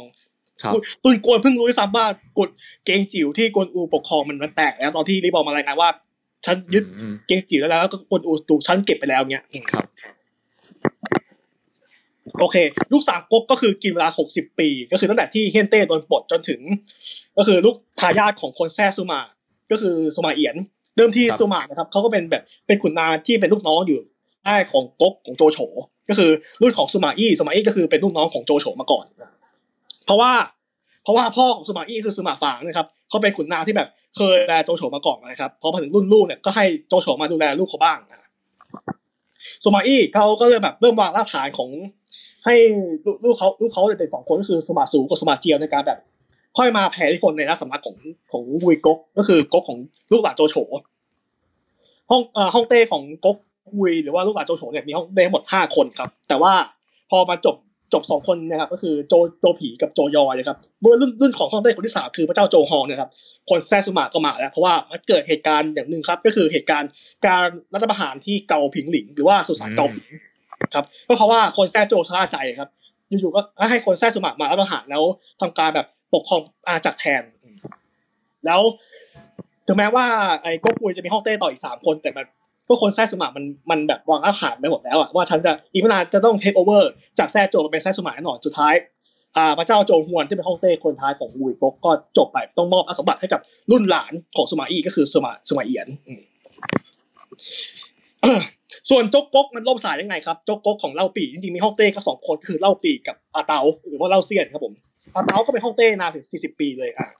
เกือบเกือบสี่สิบก็โจกก๊กมันไปก่อนเพื่อนล่มสายโดยวุยก๊กเพราะว่าวุยก๊กก็ส่งแม่ทัพมาแม่ทัพคนที่เป็นตอนนั้นที่เป็นเจ้าของวุยก๊กก็คือพระเจ้าโจฮวน แต่ว่าเป็นฮ่องเต้หุนเชิดคนที่แบบดูแลแผ่นดินจริงก็คือ ลูกชายคนรองของสุมาอี้ก็คือสุมาเจียว สุมาเจียวส่งแม่ทัพสองคนมาคือเตงงายกับจงโฮย สุดท้ายอาเล่าเสี้ยนอ่อนแอก็เลยยอมมอบแผ่นดินเสฉวนให้ไปจ๊กก๊กโดนโดนวุยก๊กกินก่อนสุดท้ายวิในวุยก๊กเองคนแซ่สุมา take over แล้วก็กลายเป็นก๊กจิ้นก๊กจิ้นจะก็จะมาบุกกังตั๋งบ้างครับแล้วเพราะกังตั๋งมันอ่อนแอเหมือนกันก็คือฮ่องเต้คนท้ายของวุยของกังกังตั๋งนะครับมีฮ่องเต้สี่คน คนท้ายคือพระเจ้าซุนเฮาหรือว่าซุนโฮก็ทำตัวเป็นทอร่าเหมือนกันฮะอืมสุดท้ายคือสถานการณ์มันแบบมันมันเอื้อทุกอย่างให้ให้ก๊กจินเป็นฝ่ายชนะแน่นอนครับเพราะว่าอ่าเล่าเซียนก็อ่อนแอ อ่าโจฮองก็เหลวแหลกซุนโฮก็แบบเป็นทอราดครับ คือคือเหมือนว่าแบบ จะบอกว่าเป็นความบังเอิญก็ก็ไม่ถูกสักทีเดียวครับแต่ว่าครับไอ้ฮ่องเต้ไอ้สองก๊กที่เหลือมันแบบมันเหลวแหลกจริงแล้วอะแล้วครับสมัยโชคดีมากที่ปู่พ่อลุงวางอาขายหมดแล้วเขาเลยคแบรับบสามารถกินเรียบทั้งหมดแล้วก็สามารถรวมแผ่นดินสามก๊กที่แตกเป็นสามก๊กหกสิบปีกลับมาเป็นปึกแผ่นเป็นเอ็มพายได้อีกรอบหนึ่งครับอืมซึ่งแน่นอนว่าสุมาเจียวเขาเคยเป็นอ่องของจินเขาเลยใช้ชื่อราชวงศ์ว่าราชวงศ์จินครับ ซึ่งราชวงศ์จินก็จะมีการแบ่งอีกแล้วครับ เป็นตะวันตกกับตะวันออก อืมครับ โดยตะวันตกก็คือมีเมืองหลวงอยู่ที่โดหยางอ่าไม่ใช่ไม่ใช่ฉางอันแล้วนะ เป็นโดหยางผมจริงๆตอนไปจีนตอนตกก็ย้ายกลับไปที่ฉางอันเหมือนกัน กับจีนตอนออกอะนี่เป็นครั้งแรกครับที่ราชสำนักจีนเริ่มมีการย้ายลงแม่นะย้ายไปตรงใต้ใต้แม่น้ำแยงซีครับผมก็คือที่ตอนออกมีเมืองหลวงอยู่ที่เจียนเย่หรือว่าเจียนคัง ก็คือเมืองนานกิงในตัวนี้เองครับผมครับ ครับ ก็ทำไมอยู่ๆจิ้นตะวันตกแล้วกลายเป็นที่จิ้นตะวันออกได้ไงยุคนี้ครับก็เป็นยุคที่โคพวกบาบาเลียน หรือว่าพลชนเผ่านอกด่านครับ เข้ามามีบทบาทในประวัติศาสตร์จีนแบบอย่างเต็มที่เลยครับอืก็ทำให้ฮ่องเต้และชงจิ้นตะวันตกสองคนท้ายต้องโดนจับตัวเป็นตัวประกันอะโดนพวกนอกด่านจับเป็นตัวประกันแล้วถูกประหารชีวิตนะครับ แล้วก็เขาแล้วประวัติศาสตร์เลยเรียกยุคนี้ยุครอยต่อระหว่างจิ้นตอนตกกับจิ้นตอนออกยาวๆนะครับเขาเรียกว่ายุคอู่หูสื่อดิ้วกัวยุคห้าชนเผ่าสิบหกแคว้นครับห้าชนเผ่าก็จะมี เผ่าหลักๆเลยคือแบบเป็นคนคนเถื่อนทางเหนือตอนตกกับตอนออก มีก็มีเผ่าอะไรบ้างเผ่าเซียงหนู เผ่าเซียนเปย เผ่าตี เผ่าเจีย และชาวเชียงครับผมอะครับผมพูดได้คนฟังงงแน่ๆเดี๋ยวผมจะมาค่อยๆ describe อธิบายแต่ละเผ่ากันนะเซียงหนูใครเคยไปเมืองจีน หลายคนก็เคยไปเมืองจีนแล้วแหละจะมีสถาปัตยกรรมหนึ่งครับ ที่มันยาวมากเลย ยาวสิบโลเลยครับสิ่งนั้นเรียกว่ากำแพงเมืองจีนหรือ Gate Wall ทางเชิงครับผมกำแพงเมืองจีนสร้างขึ้นมาทำไมครับ สร้างขึ้นมาเพื่อป้องกันไอ้พวกเผ่าเซียวหนูมาลุกรานในจงหยวนนี่แหละครับ แล้วอืมครับสุดท้ายเผ่าเซียวหนูในสมัยจีนเนี่ยเขาสามารถล้มล้างจีนตอนตกได้ สามารถจับฮ่องเต้สองสุดท้ายไปเป็นตัวประกันได้ แล้วก็ประหารชีวิตที่ที่นั่นนะครับอืมอ่าอีกเผ่าหนึ่งครับคือเผ่าเซียนเปยครับผมเผ่าเซียนเปยอันนี้หลายคนจะไม่ค่อยออกเท่าไหร่แต่ถ้า เราพูดพูดถึงเรื่องเครื่องแต่งกายของชาวเซียนเปยทุกคนออกแน่นอนครับอ่าเขาเรียกว่าในภาษาจีนเขาเรียกว่าหยวนลิ้นเผาหยวนลิ้นเผาอ่ามันคือชุดที่ ชุดที่ผมใส่อยู่อะดูขั้นดูรูปโปรไฟล์ผมได้ครับ ที่เป็นรูปภาพวาดอย่างเงี้ยที่เป็นแบบเสื้อคลุมยาวๆไอ้ยวนลิ้นเผาเนี่ยมันได้รับแรงบันดาลใจมาจากชุดขี่ม้าของชาวเซียนเปยครับผมมันคือชุดฮ่องเต้ราชวงศ์ถัง ชุดฮ่องเต้ราชวงศ์ซ่ง ชุดขุนนางสมัยหมิง แล้วก็ชุดของชุดของสัตว์ในเกาหลีอะครับที่เป็นแบบคนเกาหลีที่เขาเวลาเขาใส่ยาวๆรวมไปถึงในปัจจุบันนี้ในปัจจุบันนี้ก็ยังพบได้อยู่ก็คือ ชุดของจักรวรรดิญี่ปุ่น ได้รับได้รับอ่าอิทธิพลมาจากชุดของ ชาวชุดขี่ม้าของชาวเซียนเปยครับผม อ่า เมื่อปีที่แล้วมันมีหนังดิสนีย์เรื่องหนึงเอามาฉายครับจริงๆมันต้องฉายนั่นแหละแต่ว่ามันเลื่อนมาเพราะโควิดนะฮะก็ที่เป็นที่อ้างอิงตำนานของเวสตีจีนะครับ ทุกคนออกแน่ๆคือเรื่องอะไรครับมูมูหลานป่ะครับถูกต้องครับครับผมถ้าอิงตามตำนานตำนานที่ที่ดังที่สุดนะครับเขาบอกว่ามู่หลานไม่ใช่ชาวฮั่นไม่ใช่คนจีนอืมไม่เป็นชาวเลยครับ ก็ชาวเซียนเปยครับอืมครับ ครับผม อ๋ออันนี้ก็เลยเป็นเป็นสาเหตุให้เหมือนคนจีนบางส่วนไม่ชอบเรื่องมูหลานหรือเปล่าครับ อืมถ้าถ้าเกี่ยวเป็นไหมสายสายเบียร์ประวัติศาสตร์ผมพูดคำนี้นะเบียร์ประวัติศาสตร์ใช่ครับเพราะว่าเขาเขามองมองได้เป็นเผ่าพันธุ์ที่ยิ่งใหญ่ไงคนฮั่นแล้วอยู่จะมามาเทิดทูนพวกนอกด่านมันไม่ใช่เรื่องเองครับ อืมครับ อืมโอเค อ่าจิ้นตอนตกก็เป็นอย่างเงี้ย พอจิ้นตอนออกก็แบบ อ่าทางใต้แม่น้ำแยงซีก็คือคือแผ่นดินของคนแซซูมา แต่ทางตอนเหนือมันมีสิบหกแคว้น โดยห้าชนเผ่าอ่า เผ่าตี เผ่าเจีย เผ่าเชียง ผมพูดแล้วกันว่าพวกเขาเป็นไหน เผ่าตี เผ่าตีเนี่ยครับเขาในในหนังสือประวัติศาสตร์ของเคมบริดจ์นะครับเขาบอกเขาเขียนไว้เลยว่าเป็นเป็นพวกโปรโตทิเบต เป็นพวกโปรโตทิเบตที่พูดภาษาตระกูลเติร์กงงงเลยครับโปรโตที่เป็นพูดภาษาตระกูลเติร์ก หน้าตาเขาก็ออกไปทางอารยันด้วย แต่ว่ามันพวกเขาอาศัยอยู่แถวทางตอนเหนือของทิเบตครับผมนี่คือชาวตีอีกอะชาวอีกเผ่าหนึงก็คือเผ่าเจียเผ่าเจียที่ชัดเจนมากครับ คือสายเติร์กสายหนึ่งมาที่มาแบบมาหลั่นล้านในแผ่นดินจีนในช่วงเวลาหนึ่งนี่คือชาวเจียอืมเนี่ยเผ่าท้ายคือเผ่าเชียง เผ่าเชียงอันเนี้ย อันนี้หลายคนจะเริ่มคุ้นแล้วก็คือ ปัจจุบันนี้มันมีทางตะวันตกของจีนครับผมเป็นเขตปกครองพิเศษที่ที่ไม่ใช่ชาวฮั่น ทิเบตครับผมอ่าทิเบตเนี่ยครับทิเบตเนี่ยเขาสืบเชื้อสายมาจากชาวเชียงครับผมอ่าโอเพราะเคว่าครับเพราะว่าในในหนังสือของเคมบริดจ์เขาเขียนเลยว่ามันคือโปรโตทิเบตนะครับเชียงครับโปรโตทิเบตมีมีตีกับจีมีตีกับเชียง แต่ตีครัก็บไม่น่าใช่อะ ตีเขาเขาแค่อาศัยอย่างทิเบตเฉยๆอะแต่ว่าพวกเขาหน้าตาออกไปทางเติร์กมากกว่าครับอืมครับครับ โอเค อันนี้คือห้าชนเผ่าในสมัยจีนตอนออกครับผม แล้วครับพอจบจีนตอนออกนะครับ ก็เข้าสู่ยุคแตกแยกอีกแล้วครับ จริงๆมันแตกแยกมาตลอดไอ้ราชวงศ์จีนนะครับมันอืมราชวงศ์จีนถ้าคุณเลือกเกิดได้ คุณจะไม่ควรไปเกิดในสมัยจีนครับผมเพราะว่า คุณควรหลังซูมาเอียนรวมแผ่นดินได้สี่ปี ราชวงศ์จีนคือชิบหายครับผม มีฮ่องเต้ทั้งหมดเกือบยี่สิบคนครับหลังซูมาเอียนรวมแผ่นดินได้สี่ปี มันคือความชิบหายแล้วครับ เพราะว่ารุ่นเปลี่ยนบ่อยมากรุ่นลูกของสุมาเอียนก็คือสุมาจงครับผมในในสมัยเนี้ยครับ ก็เลย เกิดเหตุการณ์สำคัญในประวัติศาสตร์จีนอีกเหตุการณ์หนึ่งครับ ก็คือกบฏแปดอ๋องก็คืออมพวกอ๋องคนแท้สุมาเนี่ยครับทำสงครามแย่งชิงความเป็นใหญ่แปดคนเพื่อเพราะว่าส่วนกลางไม่อ่อนแอเองครับอืมอืมเพราะว่าคบฮ่องเต้คนที่ขัดจากสุมาเอียนก็คือสุมาจงหรือว่าจินฮุยตี้อะเป็นฮ่องเต้ปัญญาอ่อนนักประวัติศาสตร์จีนเขียนแล้วว่าว่าปัญญาอ่อนอะ อันนี้ผมอืมขออนุญาตไปที่ฝรั่งเศสแป๊บหนึงนะครับ คุณเคยได้ยินคำว่า let them eat cake ไหมฮะอ่าครับ คุณคุณไหมฮะคุณคุณไหมฮะ ไม่มีขนมปังก็กินเค้กแทนครับ ของจีนก็เคยอ่าเกิดขึ้นเหมือนกัน มันคล้ายๆกันเลยครับผมครับอันนี้มีบันทึกในพงศาวดารนะครับ คือจินซู เป็นแบบเป็นเป็นเกตเบ็ดเตล็ดของราชวงศ์จีนนะครับ ว่ามีครั้งหนึ่งครับที่ราชวงศ์จีนมันเกิดภัยแล้งครับผม คุณนาก็มาถวายรายงานกับจินฮุยตี้ลูกชายของสมาเอียนคนดีนี่แหละครับอืมว่า เออ ชาวบ้านเขาไม่มีอะไรจะกินแล้วอะมันอดตายกันหมดแล้วจิ้นฮุ่ยตี้ตอบแบบหน้าเฉยว่า ไม่มีข้าวกินทำไมไม่กินโจ๊กเนื้อ กินโจ๊กเนื้อก็ไม่อดตายแล้ว เฮ้ยเดี๋ยวก่อน มมันเกิดโอเคภัยแล้งนะครับเขาจะเอาอะไรมากินก็เลยเป็นแบบมันเหมือนแบบเก็บอินเทอร์เน็ตที่เขาเขียนในพงศาวดารครับอืมโอเค อะที่ราชวงศ์จิ้นมันเสื่อมหนึ่งเสื่อมเสื่อมสุดเลยครับ ก็คือเหตุการณ์กบฏแปดอ๋องกินเวลาถึงสิบหกปีอะพอจบไอ้กบฏแปดอ๋องเนี่ยครับกบฏแปดอ๋องคือพวกอ๋องแปดคนเนี่ยครับเขามีการชักศึกเข้าบ้านนะฮะอยู่ๆไอ้พวกนอกด่านห้าเผ่ามันอยู่ๆมันจะเข้ากำก้าวข้ามผ่านกำแพงเมืองจีนมา ไม่ใช่ ไม่ใช่ ไอ้พวกคนแท้สุมาตัวดีนี่แหละครับ เป็นคนเชิญเข้ามาก่อน ให้มาร่วมอ่ากีฬาการแย่งชิงบัลลังก์กันครับผม การล้างผ่านชาวฮั่นด้วยกันเองอย่างมโหฬารที่กินมาถึงสิบหกปี แล้วพอมันจบไอแปดออกนะครับราชสำนักจีนไม่แบบแบบแบบแบบเสื่อมถอยเสื่อมสุดอย่างชัดเจน แต่ว่าไอ้พวกนอกด่านเนี่ยครับเขาซึมซับวัฒนธรรมของชาวฮั่นมาตลอดไงเขาเลยเห็นว่า ชาวฮั่นแม่งอ่อนแอเองอะฉันอยากเป็นเจ้าของแผ่นดินนี้บ้างอะฉันก็เลยไล่ตะเพิดชาวฮั่นออกไป ให้ชาวฮั่นต้องย้ายหนีลงใต้แม่น้ำแยงซีอะคุณผู้ฟังครับผม ใครเป็นชาวฮักกาบ้างครับ เค่อเจียครับผมบรรพบุรุษของคุณเมื่อพันปีก่อนครับ ก็คือชาวฮั่นในจงหยวนเนี่ยครับ แต่ว่าทำไมคุณคุณลงใต้ครับ เพราะว่าคุณโดนพวกนอกด่านไล่มาครับฮักกาคือนอกคือคนสมัยจีนที่โดนพวกนี้ไล่มาตั้งจีนตอนออกครับผม แล้วอาศัยอยู่ในอยู่ในภาคใต้เนี่ยมาตลอดหลายพันปีเลยครับ นี่คือบรรพบุรุษของชาวฮักกาครับผมพอจบจีนตะวันออกเนี่ยครับราชวงศ์จีนคนแท้สุมาก็แบบเหมือนกงเกณฑ์กงกงกรรมกงเกวียนของพวกเขาครับเพราะว่าคนที่จะมายึดอำนาจของคนแท้สุมาต่อก็คือคนแท้หลิว อะคนแท้หลิวก็คือ ตอนแรกคือฮันใช่ไหมครับ ก็โดนคนแท้โจยึดอำนาจ พอคนแท้โจก็โดนคนแท้สุมายึดอำนาจต่อสุดท้ายคนที่มายึดอำนาจแท้สุมาก็คือคนแท้หลิว ซึ่งคนเนี้ครับเขาชื่อว่าหลิววี่เขาอ้างตัวเองว่าเป็นลูกหลานของหลิวปังเหมือนกันก็คือเตัวพ่อเต้ของฮัน ลิวอี้ปลดฮ่องเต้ราชวงจีนคนท้ายคือจีนกงตี้ผมก็ปลดแล้วก็ให้เป็นมีบรรดาศักดิ์แบบลอยๆแล้วก็ได้เทิดออกนอกเมืองหลวงไป ก็เลยเกิดเป็นราชวงศ์ที่เรียกว่าราชวงศ์ซ่งอะแต่นักประวัติศาสตร์จีนเรียกว่าราชวงศ์หลิวซ่ง อันนี้คือราชวงศ์ของชาวฮั่นด้วยกันเอง ทางตอนเหนือครับผมเหนือแม่น้ำแยงซีไปครับ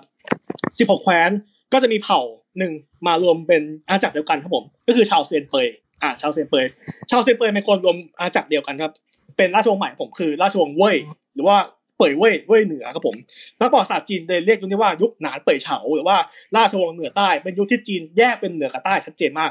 ใต้แม่น้ำแยงซีคือฝ่ายใต้คือราชวงศ์ของชาวฮั่นทางเหนือเหนือคือแบบในจงหยวนอะคือราชวงศ์ของชาชาวต่างชาติก็คือชาวเซียนเป่ยก็คนที่มาจะมารวมจีนให้มาเป็นเอ็มพายได้อีกรอบหนึ่งนะครับ ก็คือเป็นชาวฮั่นที่มีเชื้อสายชาวเซียนเปยไม่ใช่ชาวฮั่นร้อยเปอร์เซ็นต์แล้วอืม ก็คือคนแท้หยางผม เดิมทีเนี่ยครับไอคนแท้หยางเนี่ยครับก็ชื่อว่าหยางเจียนเขาเป็นแม่ทัพของราชวงศ์ฝ่ายเหนือ คือราชวงศ์ฝ่ายเหนือไม่มีแค่ราชวงศ์เว่ยครับมันมีราชวงศ์สุดท้ายของฝ่ายเหนือคือ ราชวงศ์โจเขาเรียกว่าเป่ยโจวหรือว่าโจเหนือไอหยางเจียนเนี่ยเขาเป็นแม่ทัพของที่รับใช้ให้กับราชวงศ์เป่ยโจวครับผม แล้วเขาเห็นว่าเป่ยโจวนะครับทำตัวอ่อนแอเองครับเขาเลยทำการรัฐประหารยึดอำนาจแล้วก็ตั้งตัวเองเป็นฮ่องเต้ซะเองครับ แล้วทางใต้ทางใต้ก็จะมี ราชวงศ์ฝ่ายใต้นอกจากว่าหลิวซ่งแล้วก็จะมีราชวงศ์เหลียง แล้วก็ราชวงศ์เฉินอะตอนนั้นมันเป็นยุคราชวงศ์เฉินทางใต้ครับผมฮ่องเต้ราชวงศ์เฉินทำตัวเป็นทอราบแบบไม่ทำประชาชนสาบแช่งอะครับ แล้วสุดท้าย แล้วก็เสือกอ้างไปเอง อย่างเจียนที่สามารถตั้งอาณาจักรของตัวเองได้เนี่ยเขาก็เลยแผ่ขยายลงใต้ผมสุดท้ายเขาสามารถรวมแผ่นดินราชวงศ์เหนือใต้ ให้กลับมาเป็น empire ได้อีกรอบหนึ่งในนามของราชวงศ์สุยครับอ่า ราชวงศ์สุยนั่นเองครับผมอืมราชวงศ์สุยก็จะมีฮ่องเต้ทั้งหมดสามคนครับผมก็คือเริ่มแบบคนแรกคือหยางเจียน หรือที่เราเรียกว่าสุยเหวินตี้อ่าอ่าแล้วสุยและแม้ว่าราชวงศ์สุยจะมีช่วงเวลาสั้นๆในประวัติศาสตร์จีนแค่ประมาณเกือบเกือบห้าสิบปี แต่ว่าเขาเลยเขาสร้างรากฐานให้กับอิมพีเรียลไชน่าจักรวรรดิจีนเนี่ยยาวนานต่อไปยาวถึงราชวงศ์ชิงเลยครับอ่าอย่างหนึ่งเลยครับคือระบบราชการของราชสำนัก Central Administration นะครับผม เพราะว่า ระบบราชการในสมัยฉินฮั่นนะครับใช้ยาวมาถึงก่อนก่อนสุยนะครับเขาเรียกว่าระบบซานกงจิ๋วชิงซานกงก็คือสามมหาเสนาบดีและจิ๋วชิงคือเก้ากระทรวงอะนี่ใช้มาตั้งแต่สมัยฮั่นพอมาถึงรุ่นของสุยหวนตี้เนี่ยเขาเปลี่ยนใหม่ครับผมเขาเรียกว่าระบบซัน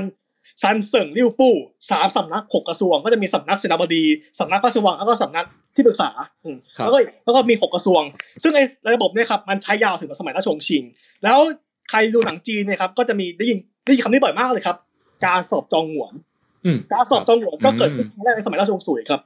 เพราะว่าการคัดเลือกขุนนางของจีนในยุคโบราณนะครับตั้งแต่สมัยฮั่นนะครับเขาเรียกว่าระบบเซี่ยวเหรียญนะผมเซี่ยวเหรียญก็คือระบบสุดจริตกตัญญูก็คือ ส่วนกลางจะจะอนุญาตให้ส่วนภูมิภาคนะครับ คัดเลือกคนที่มีความรู้ความสามไม่ใช่ความรู้สามารถคนที่แบบผ่านคุณสมบัติของคงจื้ออะครับ ก็คือยังไง เป็นคนที่พักดีต่อ ประเทศไหม เป็นคนกตัญญูต่อบิดาบรรดาไหมครับ แล้วก็เป็นคนที่ยึดมั่นในคำสอนของคงจื้อไหมที่ตอนนั้นคงจื้อแบบเป็นลัทธิหลักของประเทศแล้วอะครับส่วนภูมิภาคก็แบบคัดมาอย่างเงี้ย ซึ่งมันก็มีช่องโหว่นะเพราะว่าคนเนี่ยครับเป็นคนดีจริงหรือเปล่าเพราะว่าแม่งโคตรนำมาทำเลยอะว่าคนนี้เป็นคนดีหรือคนไม่ดีครับผมอ่าในเมื่อคัดมาได้ปุ๊บเนี่ยก็ส่งให้ส่วนกลางทางการคัดเลือกออกไปโดยคัดเลือกด้วยความรู้วิชาการ โจโฉที่ขึ้นมาเป็นเจ้าคนนายคนได้ครับเขาก็ผ่านในระบบนี้มาครับผม ผ่านระบบเซียนเนี่ยนะครับเขาจะไปเป็นมหาเล็กในวัง แล้วค่อยไต่เต้าเป็นขุนนางจากชั้นน้อยขึ้นมาเป็นชั้นสูงต่อไปครับหลายคนก็ผ่านตำแหน่งระบบนี้มาแต่สมัยสุยไม่ครับฉันจะใช้ระบบเรียกว่าระบบสอบเคอจวี่จริงจริงๆการสอบเรียกว่าการสอบเคอจวี่ครับผมคำว่าจองหวนหรือว่าคำว่าจ้วงหยวนในภาษาจีนกลาง มันแปลว่าคนได้ rank หนึ่งก็คือการสอบเคอจวี่มีหลายระดับมาก ตั้งแต่คุณ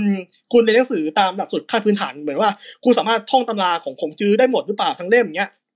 คุณก็จะผ่านการสอบจบการศึกษาเรียกว่าการสอบเป็นบัณฑิต อะนั่นอย่างจริงก็ว่าฉันเป็นบัณฑิตนะฉันเป็นบัณฑิตนะอะไรอย่างเงี้ยครับอะคือการสอบเหมือนแบบคุณเรียนจบแล้วตามหลักสูตรขั้นพื้นฐานของจีน แล้วคุณค่อยๆสอบระดับ ระดับอำเภอก่อนเรียกว่าการการสอบซิ่วฉาย การสอบระดับมณฑลแล้วก็เข้าสู่การสอบส่วนกลางคือการสอบที่เมืองหลวงที่เรียกว่าจินซื่ออะคือการสอบขั้นสุดท้าย ซึ่งการสอบจินซื่อคือการสอบในท้องพระโรงในวังครับผมคนที่สอบจินซื่อได้แรงค์หนึ่งคะแนนสูงสุดเลยครับเขาจะจองหวน เนี่ยครับคือคือคือความหมายของจองหวนครับ ผม อืมครับ โดยคนที่จะให้เป็นจองหวนนะครับคือฮ่องเต้ในการเป็นคนคัดเลือกเองอะว่า อ่าเพราะว่าการสอบคือใช้ระบบการสอบแบบเหมือนเขียนโครงกรว่า หลักการหลักการที่ขุนนางควรปกครองประเทศควรจะปกครองยังไง ซึ่งฮ่องเต้ก็เป็นคนออกข้อสอบเองแล้วก็เป็นคนตรวจเองครับ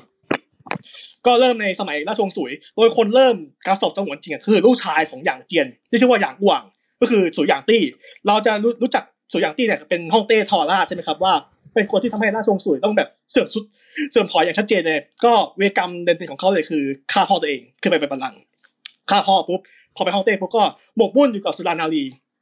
ไอ้ระบบระบบฝ่ายในของจีนนะครับที่มีมเหสีหลายขั้นอะถ้าจากฮองเฮาก็จะมีนะมีกุ้ยเฟยซูเฟยเต๋อเฟยเสียนเฟยอย่างเงี้ยครับไอไอพวกเฟยเฟยทั้งหลายนะครับคนที่ตั้งคนแรกก็คือลูกชายเนี่ยก็คือสุริยางตี้เนี่ยตั้งระบบตุ้ยเฟยเต๋อเฟยเนี่ยแล้วก็มีมเหสีมีสนมหลายขั้น เกือบเกือบประมาณหลักสิบขั้นอะก็คือเริ่มที่คนนี้ครับผมเพราะว่าเขาเขาบ้าปัญหามากเลยครับ ว่าเขาไม่รู้จักพอว่าไอ้คนนี้ปวดมากบทอะไรแค่ไหนก็เลยแบบตั้งเป็น เป็นระดับเป็นขั้นอย่างมีนามธรรมไปเลยอ่า อันนี้คือความบาดซบของของสุริยางตี้อย่างหนึ่งอะบาดซบยังไงต่อครับเขาสร้างความโกรธแค้นให้กับราษฎรครับ แต่ว่าไอ้ความโกรธแค้นของราษฎรราชวงศ์สุยในยุคนี้ครับ มันกลับสร้างคุณประโยชน์ให้กับชาวจีนในยุคหลังครับผม เพราะว่าอ่าทางตอนเหนือคือเหนือแม่น้ำฮวงโหทางใต้คือใต้แม่น้ำแยงซีครับผม มันไม่สามารถไปมาหาสู่กันได้อย่างสะดวกเท่าไหร่ครับสุยหยางตี้ท่านโปรดประพาสเจียงหนานก็คือประพาสภาคใต้ อืม เขาเลยสั่งให้ประชามีการเคเกณฑ์ราษฎรไปขุดคลองอภิมหาคลองอภิมหา infrastructure อภิมหา project นะครับเขาเรียกว่าต้ายวิ่นเหออ่าเป็นคลองที่แบบเชื่อมต่อระหว่างต้าซิ่งก็คือซีอานลงใต้ ลงใต้แบบผ่านแม่น้ำแม่น้ำแยางซีครับผมซึ่งทำให้ราษฎรชาวจีนแบบต้องล้มตายไปมหาศาลไอ้จับกับไอ้การขุดการเกณฑ์สร้างขุดคลองนี่ครับรวมไปถึง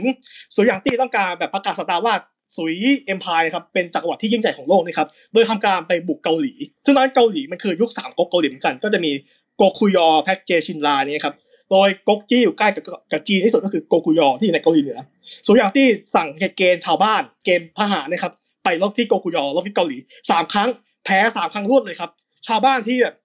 ที่โดนเกณฑ์ในรอบท้ายนะครับถึงขนาดที่ว่าต้องล่ำลาลูกเมียแล้วก็พาลูกเมียไปอยู่ที่เกาหลีด้วยครับแล้วก็ไปตายที่นู่นหมดเลยอะครับก็เลยสร้างความโกรธแค้นให้กับว่าเฮ้ย คนพ่อไม่ทำดีมากทำไมคนลูกไม่หมัดซบอย่างเงี้ยอะอันนี้คือความหมัดซบของโซยางตี้แต่ว่าข้อดีของเขาก็คือเริ่มการสอบจองหวนอันนี้คือข้อดีที่แบบ เราไม่พูดไม่ได้อะเพราะว่าครับคนที่เริ่มจริงๆคือคนนี้ครับอืมราชวงศ์สุยก็เลยแบบอะเสือมาลงปุ๊บชาวบ้านครับก็เลยทำการก่อกบฏขึ้นมา มีกบฏหลายก๊กมากๆผมสุดท้ายคนที่จะมาเทคโอเวอร์ราชวงศ์สุยใหม่ได้คือ ราชวงศ์ถัง ซึ่งราชวงศ์ถังกับราชวงศ์สุยก็เป็นเครือญาติกันด้วยครับ เป็นเครือญาติกัน สุดท้ายอ่าเปลี่ยนแท้ อ่าอรสวรรค์เทียนจืดเนี่ยจากแท้หยางก็มาเป็นเป็นแท้หลี่ผม ว่าราชวงศ์สุยมีฮ่องเต้สามคนนะครับ ก็คือสุยางตี้เป็นคนที่สองก่อนที่อผสมฮ่องเต้ราชวงศ์ถังที่ชื่อว่าหลี่เวียนนะครับเขาจะเทคโอเวอร์ตัวเองเป็นฮ่องเต้จริงๆครับเขาเคยตั้งฮ่องเต้นอมินีขึ้นมาก่อนก็คือสุยกงตี้แต่ว่าอยู่ได้แค่ไม่กี่เดือนก็ปลดแล้วก็ฉันขอเป็นฮ่องเต้แทนก็เลยเกิดเป็นราชวงศ์ถังขึ้นครับ ซึ่งราชวงศ์ถังก็มีผสมฮ่องเต้คนแรกก็คือหลี่เวียนหรือว่าถังเกาจู่ ถังเกาจูแล้วมาถึงรุ่นของลูกชายเขาอ่านนี่นี่หลายคนจะรู้จักกันดีแน่ๆเพราะว่ามีทั้งซีรีส์มีทั้งใครต่อใครเขียนตลอดก็คือหลี่ซื่อหมินที่เป็นลูกชายคนรอง ชื่อว่าถังไทจงครับผมจากว่าถังไทจง คนนี้ก็แบบวางรากฐานให้กับให้กับถังเอ็มพายแบบเป็นยุคทองเป็นยุคโกโกลเด้นเอจของจีนเลยครับ เพราะว่าตอนนั้นทางตอนตกก็จะมีมีมีอาณาจักรอิสลาม มีจักรวรรดิไบเซนไทน์เงี้ยครับก็ทางจักรวรรดิตอนออกก็มีแบบจักรวรรดิที่ยิ่งใหญ่ของโลกนั่นก็คือราชวงศ์ถัง ซึ่งมันก็เลยเกิดเป็น เกิดเป็นแบบความภาคภูมิใจปนแบบอ่าเขาเรียกว่าความเย่อหยิ่งว่าจีนเป็นชาติที่ยิ่งใหญ่ของโลกนะครับว่าราชฮ่องเต้ราชวงศ์ถังมีว่า ฉันเป็น emperor of the world ฉันเป็นจักรวรรดิของโลกใบนี้ ที่เหลือของโลกนี้ไม่ว่าคุณจะเป็นตำแหน่งไตเติ้ลอะไรกูมองมึงเป็นแค่กษัตริย์กูมองมึงเป็นแค่อ๋องแต่ว่าฉันมองว่าในถัดจากถัดจากราชวงศ์ถังนะครับ กษัตริย์ที่ให้ยอมอยู่ใต้อำนาจของราชวงศ์ถังแบบ อ่าระดับสูงมาหน่อยอะแต่ว่าฉันสูงกว่ามีแค่สี่ที่ในโลกนี้ ผมจำ ผมจำได้มีมีมีไบแซนไทน์ที่หนึ่งแน่ๆครับจำได้ไบแซนไทน์ที่หนึ่งแล้วก็กษัตริย์ของโลกอิสลามอีกที่หนึ่งอีกสองที่ผมจำไม่ได้ว่าที่ไหนว่าเป็นเป็นคนที่ฮ่องเต้ราชวงศ์ถังให้การันตีมาว่า อะพวก you civilized ทัดเทียมฉันก็ได้ แต่ว่าฉันขอเป็น emperor แต่พวก you เป็นแค่ king ไงประมาณนี้ครับ อืมครับ โอเค ราชวงศ์ถังก็ในยุคนี้ครับ ก็จะมี empress ก็คือฮ่องเต้หญิงคนแรกและคนเดียวในประวัติศาสตร์จีนครับ ก็คือพระนางบูเชเทียนนั่นเองครับผมบูเชเทียนเขาเป็นใครมาจากไหนครับผม แม่ของบูเชเทียนเป็นองค์หญิงของราชวงศ์สุย แม่บูเชเทียนเป็นองค์หญิงของราชวงศ์สุยอ่าแล้วพ่อบูเชเทียนก็เป็นเป็นขุนนางที่อยู่แบบเป็นลูกน้องของถังเกาจู่หลี่เยวียนครับผมอ่า แล้วก็มีลูกด้วยกันก็คือบูเชเทียนครับผม แล้วบูเชเทียนก็ถูกเกณฑ์ไปไปเป็นนางสนมให้ฮ่องเต้ถังไทจงครับผม ซึ่ง ตำแหน่งตำแหน่งแรกที่นางได้เข้าสู่เป็นสนมคือตำแหน่งชายเหลินประมาณสนมขั้นสองอะอ่ามีมเหสคือตำแหน่งฝ่ายในของราชวงศ์ถังก็จะมีแบบมีมีฮองเฮา มีเฟย เฟยก็คือมเหสีเทวี มีผิน ผินก็คือพระชายา แล้วก็ถัดจากผินก็จะมีแบบเจียวอีแล้วก็มีไฉเหลินไฉเหลินเป็นสนมขั้นสองนี่คือตำแหน่งของบูเชเทียนตอนแรก แล้วแล้วบูเชเทียนค่อยไต่เต้าขึ้นมาค่อยเป็นชายาของถังไทจง แล้วเกิดเรื่องงามหน้าขึ้นในราชสำนักครับเพราะว่าลูกชายคนที่เก้าของถังไทจง ที่เกิดจากฮองเฮาก็คือนางจางซุนฮองเฮาผมก็ก็คือชื่อว่าหลี่จื้อหลี่จื้อมีจิตสวัสดิกับสนมของพ่อตัวเองครับ ก็เลยแบบเกิดเป็นเรื่องอื้อฉาวกันหลังจากหลังจากพ่อตัวเองตายไปคือถังไทจงมองเท่งเนี่ยบูเชเทียนก็ต้องแบบตามกฎปฏิบัติของราชวงศ์ถังคือสนมที่ไม่มีลูกก็ต้องออกบวชเป็นนางชีหลี่จื้อก็แบบไปหาบูเชเทียนที่อยู่ในสถาสถานะนางชีนะครับก็ให้กลับมากลับเข้าวังมาใหม่แล้วก็ตั้งตัวเองเป็นฮองเฮาเลยครับ แต่ว่าก่อนที่จะตั้งไออดีตสนมของพ่อเป็นฮองเฮาเนี่ยครับถังเกาจง หรือว่าหลี่จื้อเนี่ยครับเขาก็มีฮองเฮามาก่อนแล้ว แต่ว่ามันเลยเกิดเป็นเรื่องที่นิยายเอามาเขียนว่าสาบสีตีไข่ว่าบูชเทียนฆ่าตัวเองแล้วก็ใส่ลายฮองเฮาเนี่ยแบบเป็นเรื่องที่เลอะเทอะมากครับผมก็เอาเป็นว่าฮองเฮาคนของถังเกาจงนะครับ เป็นคนที่แบบไม่มีน้ำยาแล้วไงสุดท้ายก็ถังเกาจงก็หาเรื่องปลดได้ง่ายๆแล้วก็ตั้งบูชเทียนเนี่ยขึ้นมาเป็นฮองเฮาแทน แล้วบูชิเทนก็แบบเริ่มสร้างบารมีตัวเองในราชสำนักมากขึ้นเพราะว่าผัวก็อ่อนแอไงไอ้ผัวถังเกาจงหลี่จื้อเนี่ยก็อ่อนแอเป็นคนอ่อนแอแล้วก็ไอ้เวลาตรวจราชกิจเนี่ยฮ่องเต้ถังเกาจงกับบูเช็กเทียนแบบ ว่าราชการแบบดูราชกิจร่วมกันตลอดเลยครับแล้วถังเกาจงก็มีลูกเด่นๆมีลูกสองคนก็คือเป็นฮ่องเต้ต่อจากต่อจากเขาเลยอีกสองอีกสองรัชกาลก็คือถังจงจงกับถังรุ่ยจง แต่ว่าพอพอผัวตายปุ๊บเนี่ยลูกเขาก็ขึ้นต่อ ลูกลูกเขาสองคนก็แล้วได้อีก บูเช็กเทียนบอกว่าเออฉันแม่แม่ไม่อยากเป็นไทเฮาว่าราชการให้ลูกแล้วแหละแม่ขอเป็นฮ่องเต้หญิงเลยครับก็เป็นฮ่องเต้หญิงอยู่ประมาณสิบห้าปี สุดท้ายถังจงจงบอกบอกว่าแม่เป็นมานานแล้วสิบห้าปี แม่ลูกขอคืน ลูกขอบัลลังก์คืนครับ อืก็บูเช็กเทียนก็เลยยอมยอมลงจากอำนาจแต่โดยดีเลยยอมมอบอำนาจให้ลูกต่อไปครับ แต่ว่าตลอด 15 ปีที่บูเช็กเทียนเป็น empress เนี่ยครับก็ราชวงศ์ถังแบบเจริญแบบ ก้าวหน้าไปอย่างมากเลยครับผมอืมตอนแรกที่จีนนะครับเขาใช้ระบบขงจื๊อเป็นระบบแบบเป็นลัทธิคำสอนหลักของประเทศนะครับ บูเชเทียนก็มีการใช้ระบบเต๋าขึ้นมาเหมือนผสมสานระหว่างขงจื๊อกับเต๋าขึ้นแต่ว่าลูกชายสองคนของเขาของบูเช็กเทียนเนี่ยก็แบบเป็นคนที่เหลวแหลกเหมือนกัน ก็คือถังจงจงกับถังรุ่ยจงเพราะว่าถึงรุ่นรุ่นหลานของบูเช็กเทียนนะก็คือหลี่หลงจีหรือว่าถังเสวียนจงคนนี้ครับเรียกว่าเป็นยุคทองยุคสุดท้ายของราชวงศ์ถังเลยดีกว่า เพราะว่าไอ ถังเสวียนจงเนี่ยครับ ตอนที่เขาขึ้นครองราชใหม่ๆเขาก็แบบอ่ามีการแบบแผ่ขยายจักรวรรดิต้าถังให้แบบรุ่งเรืองมากๆ ถึงขนาดว่าพวกเผ่าเติร์กหรือว่าเผ่าทางตอนเหนือนะครับยอมมาสมัยพักกับจีนแล้วก็มาหยุด คือเขตการปกครองของราชวงศ์ถังอะ ส่วนกลางคือนครฉางอันอะในเมืองหลวงที่ฉางอันนี่ไอพวกชายแดนนะครับเขามีการแบบจัดเหมือนเขตปกครองพิเศษให้พวกพวกนอกด่านแบบดูแลกันเอง แต่ว่าต้องส่งสวยแล้วก็ต้องมีต้องมีข้าหลวงจากฉางอันไปดูแลด้วย ซึ่งไอพวกข้าซึ่ง ไอ้พวกเผ่านอกด่านนะครับที่ยอมสอยพัดต่อราชวงศ์ถังเพราะว่าเพราะว่าถังมันดีไงราชวงศ์ถังมันห้องเต้ถังทำให้จีนมันเจริญน่ะก็เลยยอมแบบยอมเป็นเป็นเบี้ยล่างของจีนแล้วพอมาถึงรุ่นของถังเสวียนจงนะครับ แรกๆอะมันโอเค แต่พอพอคนมันพราะคนมันแบบมันมีความที่เขาชอบมายาวนานไงครับแล้วพอมาถึงรุ่นปลายรัชกาลเขาก็แบบเหมือนเหมือนโคแก่อยากกินหญ้าอ่อนครับเขาไปแย่งเมียของลูกชายตัวเองมา เมียของเป็นชายาของของคนหนึ่งครับ ผม คนนี้ครับก็เป็นหนึ่งในหนึ่งในอ่า สี่หญิงงามคนสำคัญในประวัติศาสตร์จีนด้วยครับ ก็เราจะเรียกจากในนามของอย่างกุ้ยเฟยนั่นเองครับอ่าก็อย่างกุ้ยเฟยเดิมทีก็เป็นชายาของอองแล้วก็ฮ่องเต้ถังส่วนจงแบบรุ่มหลงแต่อยู่รุ่มหลงอยู่แต่มเหสีคนนี้ตลอดก็ราชวงศ์ถังก็เสื่อมลงจน ชาวเปอร์เซียก่อกบฏพอชาวเปอร์เซียก่อกบฏนะครับ ก็ราชวงศ์ถังก็กูไม่กลับแล้วแม้ว่าจะมีฮ่องเต้ต่ออีกประมาณสิบกว่าคนเกือบเกือบยี่สิบคน แต่ราชวงศ์ถังจบแค่นี้ครับไม่มีความโดดเด่นในที่พูดต่อเพราะว่าถัดจากนี้คือ ยุคเสื่อมแล้วเป็นยุคที่อืมตรงกลางก็ทีครองเมืองอะส่วนภูมิภาคก็คือขุนศึกคากันเดียวนาดเองอ่าในสมัยถังเสวียนจงก็จะมีสิ่งหนึ่งที่ผมต้องพูดครับ เพราะว่ามีการจัดตั้งระบบมณฑลทหารขึ้นมาเขาเรียกว่าเจียตู้สื่อ ซึ่งระบบนี้ครับอยู่ยาวนานถึงยุคมองโกปกครองจีนเลยครับ ระบบเจียตู้สื่อเนี่ยครับเป็นเป็นเหมือนดาบสองคมครับ เพราะว่าส่วนกลางจะส่งแม่ทัพที่มีที่ไว้ใจไปเป็นเจ้าเจ้าส่วนภูมิภาคเลย อืม ซึ่งสุดตอนตอนสุดท้ายเนี่ยไอ้เจียตู้สื่อเนี่ยก็กลับมาแย้งกับราชวงศ์ถังเองเพราะว่าราชวงศ์ถังล่มสลายโดยเจียตู้สื่อคนหนึ่งครับก็คือจูเวิร์นจูเวิร์นพอจูเวิร์นตั้งแตัวเป็นฮ่องเต้แทนนะครับเขาจีนก็เข้าสู่ยุคแตกแยกเขาว่ายุคอู่ไต้สือกั๋วอ่ายุคห้าวงศ์สิบแคว้นอะไอยุคนี้ก็กินเวลาประมาณเกือบเกือบหกสิบปี สุดท้ายครับก็จะมีเจียตู้สื่อคนใหม่มามาเทคโอเวอร์รวมแผ่นดินจีนไอเจียตู้สื่อเนี่ยครับเป็นคนแซ่เจ้าครับผมแซ่เจ้าก็ ก็คือเขาชื่อว่าเจ้าขวางอิน เจ้าขวางอินก็ตั้งราชวงศ์ขึ้นมาใหม่คือราชวงศ์ซ่งอะราชวงศ์ซ่งก็จะแบ่งเป็นซ่งเหนือกับซ่งใต้ก็คือซ่งเหนือก็มีเมืองหลวงใหม่นะครับ อันนี้ไม่ใช่ซีอานไม่ใช่โลหยางละแต่ว่าอยู่ที่ตรงจริงก็คือเมืองไคเฟิงในโลหยางในปัจจุบันนี้เองครับผม ก็ใครอืมก็ในสมัยซ่งเหนือก็จะมีบุคคลสำคัญหลายคนเลยอย่างเช่นอ่าปอบุญจิ้นอ่าอยู่ในยุคนี้ครับอืมครับ แล้วก็เหตุการณ์เหตุการณ์หนึงครับคือเหตุการณ์กบฏฟางล่า หรือที่เป็นที่มาของนวนิยายจีนชื่อดังก็คือไอ้ร้อยแปดผู้กล้าของเหลียงซานในในสองกังก็เกิดขึ้นในสมัยซ่งเหนือเหมือนกันครับในยุคราชวงศ์ซ่งเหนือครับนักประวัติศาสตร์จีนและประวัติศาสตร์โลกเลยครับเขาบอกว่ามันคือ Renaissance of China ครับผม เพราะว่ามันมีการแบบฟื้นฟูศิลปวิชาการที่จีนมันแตกแยกมาตั้งแต่สมัยราชวงศ์ถังปลายราชวงศ์ถังก็ยินยาวมาถึง กว่าจะมาถึงซ่งนะครับ จีนบอกช้ำกับสงครามมาเยอะมากอืมครับก็เลยแบบมีมีมีการแบบ มีการคิดค้นนวัตกรรมขึ้นมาเป็นครั้งแรกของโลกด้วย อย่างเช่นอะไรธนบัตรไอ้แบงก์โน้ตนะครับเกิดขึ้นเป็นครั้งแรกของโลกก็ยุคนี้ เพราะว่าราชสำนักส่งคือรัฐบาลแรกของโลกที่ใช้ธนบัตรครับเป็นการครับปฏิวัติวงการเงินอีกรอบหนึ่ง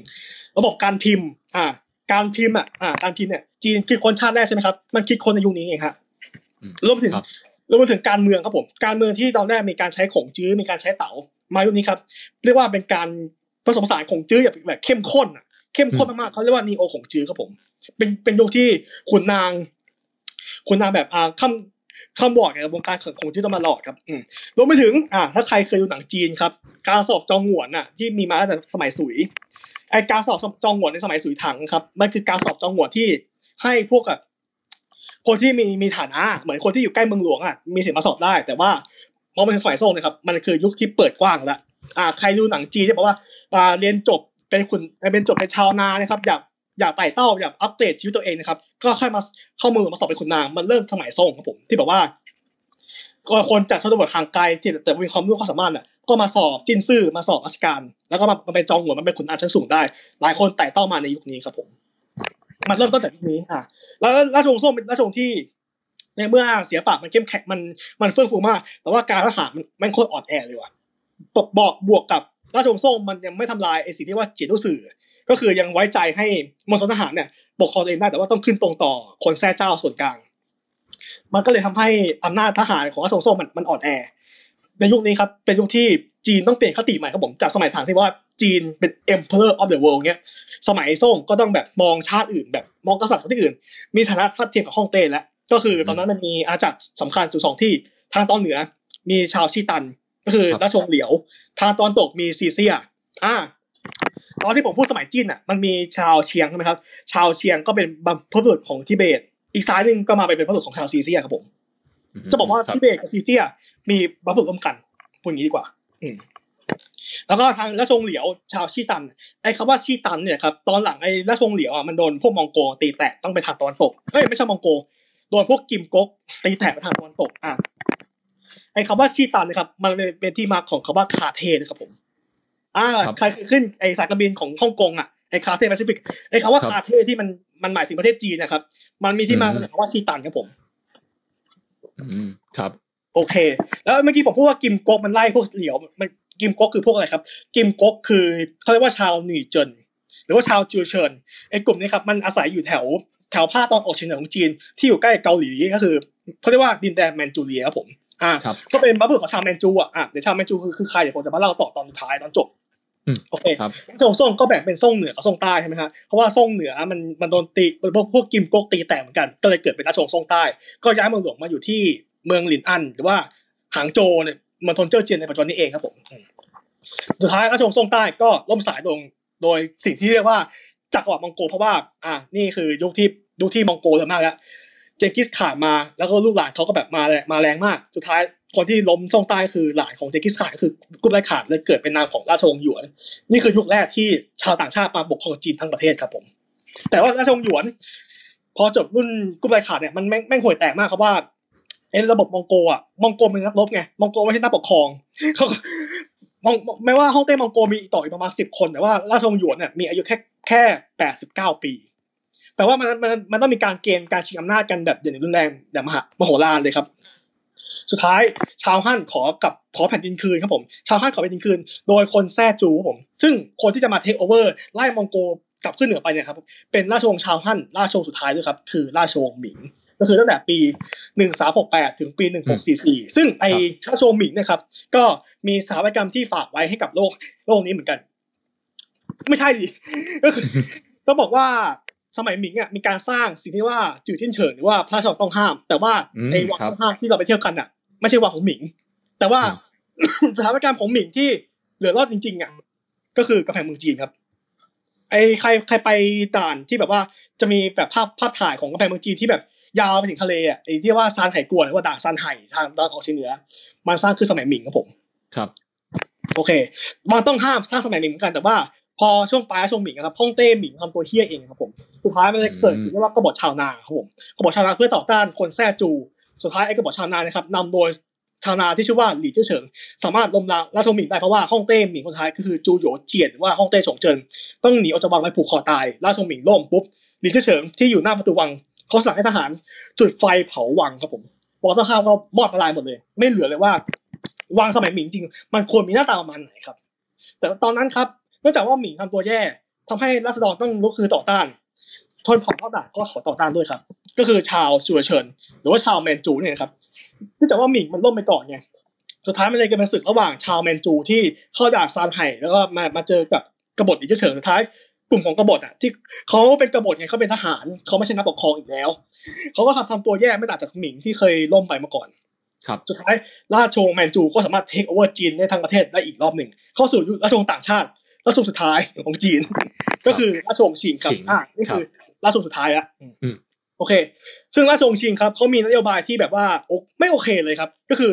นโยบายปิดประเทศครับผม เพราะว่าจีนเนี่ยอืมตั้งแต่สมัยฮั่นมาถึงสมัยสมัยหมิงเนี่ยมีมีการเปิดประเทศมาตลอดครับผม มีการรับชาวต่างชาติมาตลอดหรือว่าจีนมีการส่งกองเรือไปบ้างอะพอมาถึงยุคชิงนี่คือ ฉันขออยู่ในเป็นกบในกะลา เป็นคนเป็นคนที่อยู่แบบ อืมอยู่ในอยู่ในเปิดเป็นหอยที่อยู่ในเปิดหอยอย่างสมบูรณ์อะอ่าครับไม่รับรู้ความเป็นอะไรของโลกนี้ รับรู้แหละแต่ว่าถามว่าแคร์ไหมไม่แคร์เขาเลยแบบว่าก็เลยอุปโลกว่าชาติตัวเองเป็นชาติที่ยิ่งใหญ่ยิ่งใหญ่ที่สุดประมาณนี้ครับ สุดท้ายตอนช่วงปลายช่วงครับมาเลยเผชิญกับการลุกลามของจักรวรรดินิยมสุดท้ายสัตดินาไม่ยอมปรับตัวเขาก็เลยแพ้ไป แพ้ภัยไป แล้วอืมแล้วพอไอ้พวกสัตดินาเขาไอ้พวกจักรวรรดินิยมเข้ามาเนี่ยนอกจากนอกจากพวกเขาจะมาลุกลานแล้วเนี่ยเขายังพานำวิทยาการนำองค์ความรู้นำครับ นำสารต่างๆเข้ามาเข้าสู่แผ่นดินจีนด้วย มันเลยทำให้ชาวจีนรู้จักแบบรู้จักโลกภายนอกมากขึ้น แล้วสุดท้ายเห็นว่าไอ้สังคมสตินาที่อยู่ต่อคู่มา2,000ปีเนี่ยมันเก่าแก่ค่ำคึกเกินไปแล้ว สมควรที่จะโละทิ้งก็เลยมีการมีกระแสปฏิวัติขึ้นในช่วงปลายและช่วงสุดท้ายก็เลยจบระบบฮ่องเต้ขึ้นได้ประมาณนี้เองครับ แล้วอืมพอจบพระชงชิงปุ๊บมันก็เข้าสู่ยุคดิพับบิกออฟไชน่าซึ่งเขาเรียกว่ายุคออร์ลอดยุคฝึกยุคที่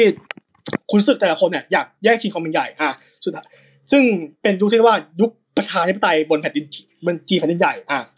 เพราะว่าโกะมินตั๋งหรือว่าไอ้พรรคที่สามารถลมเอาชนะราชวงศ์ชิงได้เนี่ย มันไม่มีไม่ไม่ไม่เป็นมียาพอที่จะควบคุมบรรดาขุนศึกต่างๆนี้ได้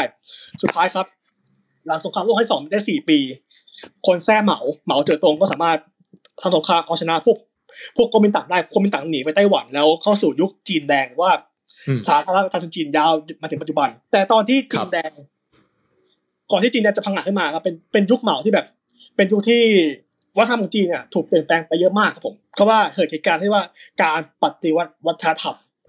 ที่เราเจอคนจีนพวกเจน X เจนbaby boomer นะครับที่แบบทำตัวกักขฬะชิบหายอะไรเงี้ยครับเพราะว่าเป็นผลพวงมาจากการปฏิวัติวัฒนธรรมของเหมา และยุคเหมาก็เป็นยุคที่เกิดเรียกว่า Great Famine คือภัยโรคระบาดเมื่อภัยอดอยากครั้งใหญ่ของจีน เพราะฉะนั้นลูกหลานของจีนในไทยหลายคนนะครับ ก็อพยพมา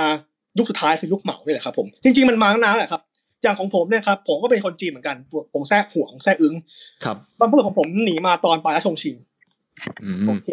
อ่าเดสลิสจีนเขาค่อยค่อยพังงาดขึ้นมาเป็น number one ของโลกเนี่ยได้นะครับค่อยๆแบบอยากเป็น number one ของโลกนี้ดีกว่าอะก็คือหลังยุคของเติ้งเสี่ยวผิงที่ที่มีการเปลี่ยนแปลงระบบเศรษฐกิจของจีน แล้วจีนแม่งพัฒนาแบบก้าวกระโดดขึ้นมาเรื่อยๆจนถึงปัจจุบันนี้ครับ โอเค โอ้ขอขออภัยที่พูดยาวครับโอ้ขอบคุณมากเลยครับโอ้โหวันนี้ไล่มาครบทุกราชวงศ์เลยเนาะตั้งแต่แรกครับนี่โห ถือว่าแบบ ได้ คุณเจมส์ครับทำได้ดีมากเลยครับ โอ้โหโอ้พูดยาวเลยชั่วโมงเดียว ได้ครับได้ความรู้มากเลยครับ ขอบคุณมากๆเลยครับ ครับผมครับโอเค เมื่อกี้ฟังประวัติศาสตร์มาเยอะแล้ว คราวนี้ผมอยากรู้ดีกว่าว่า เออ ถ้าวันนี้คนฟังแล้วแบบเอ้ยสนใจเรื่องประวัติศาสตร์จีนแล้วแล้วถ้าเขาอยากเริ่มศึกษาเนี่ย คุณเจมส์มีคำแนะนำหรือว่าข้อแนะนำอะไรไหมครับ ในการศึกษาประวัติศาสตร์จีนเลยผมอยากรู้ลึกไปเลยไหมหรือว่ารู้ผิวเผินก็พอ ถ้าอยากรู้ลึกจริง ๆอะผมแนะนำอย่างประการแรกเลยครับ คือ ไปเรียนภาษาจีนซะจริงๆครับครับ ไปเรียนภาษาจีนซะอืมอ่าหรือมันมีผลรือว่าใช่ไหมครับถ้าแบบอ่ารู้ภาษาจีนอยู่แล้ว แล้วอ่านหนังสือจีนยังไม่เล้าใจพอ ก็มี textbook ของทางนัก sinologist ก็คือนักจีนวิทยาของมหาลัยระดับโลก ย้ำว่ายูระดับโลกนะครับ เขียนขึ้น ก็อย่างผมอ่านของ Oxford Cambridge แล้วก็ Harvard อย่างเงี้ย ต้องอ่านแบบอืมมีความน่าเชื่อถืออะอะไม่ใช่อ่านว่าใครเขียนได้ก็ได้ประมาณนี้ครับอันนี้อันนี้คือคุณอืมสามารถแบบรู้ลึกแล้วก็ไปไกลได้เลยครับผม แต่ถ้าคุณแบบว่าครับจุดเริ่มต้นก็คือ คุณอ่า อันนี้ อันนี้ต้องใช้วิจารณญาณส่วนตัวของแต่ละคนแล้วว่าคุณอืมต้องซึ่งคนไทยอะครับอาจารย์ผมบอกเลยว่าคนไทยรู้ประวัติศาสตร์จีนจากนิยาย คนไทยรู้ประวัติศาสตร์จีนจากนิยายอืมใช่คุณก็หานิยาย เรื่องที่แบบว่ามันโดนใจคุณอะแล้วคุณก็อ่านมันซะอืม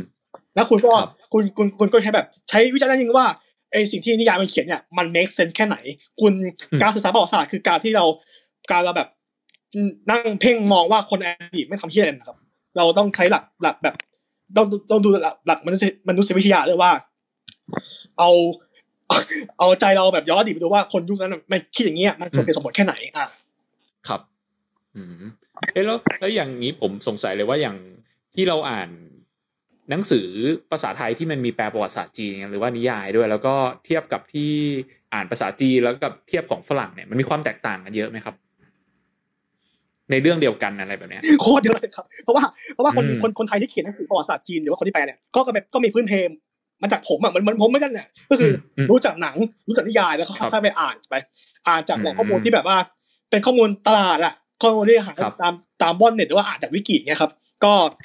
อืมก็เลยแบบ ซึ่งข้อมูลพวกเนี้ยครับมันก็ไม่มีไม่มีการวิเคราะห์อย่างจริงจังหรือว่าการลง detail ลึกๆเนี่ยครับไม่ใช่ไม่ใช่หาข้อมูลจาก paper หรือจากงานวิจัยจริงๆอะมันก็เลยแบบครับทำให้แบบรู้ได้ไม่ละเอียดว่า พอมีการตีความผิดพลาดจากข้อเท็จจริงแล้วก็รู้แบบงงๆไปเลยอย่างเงี้ย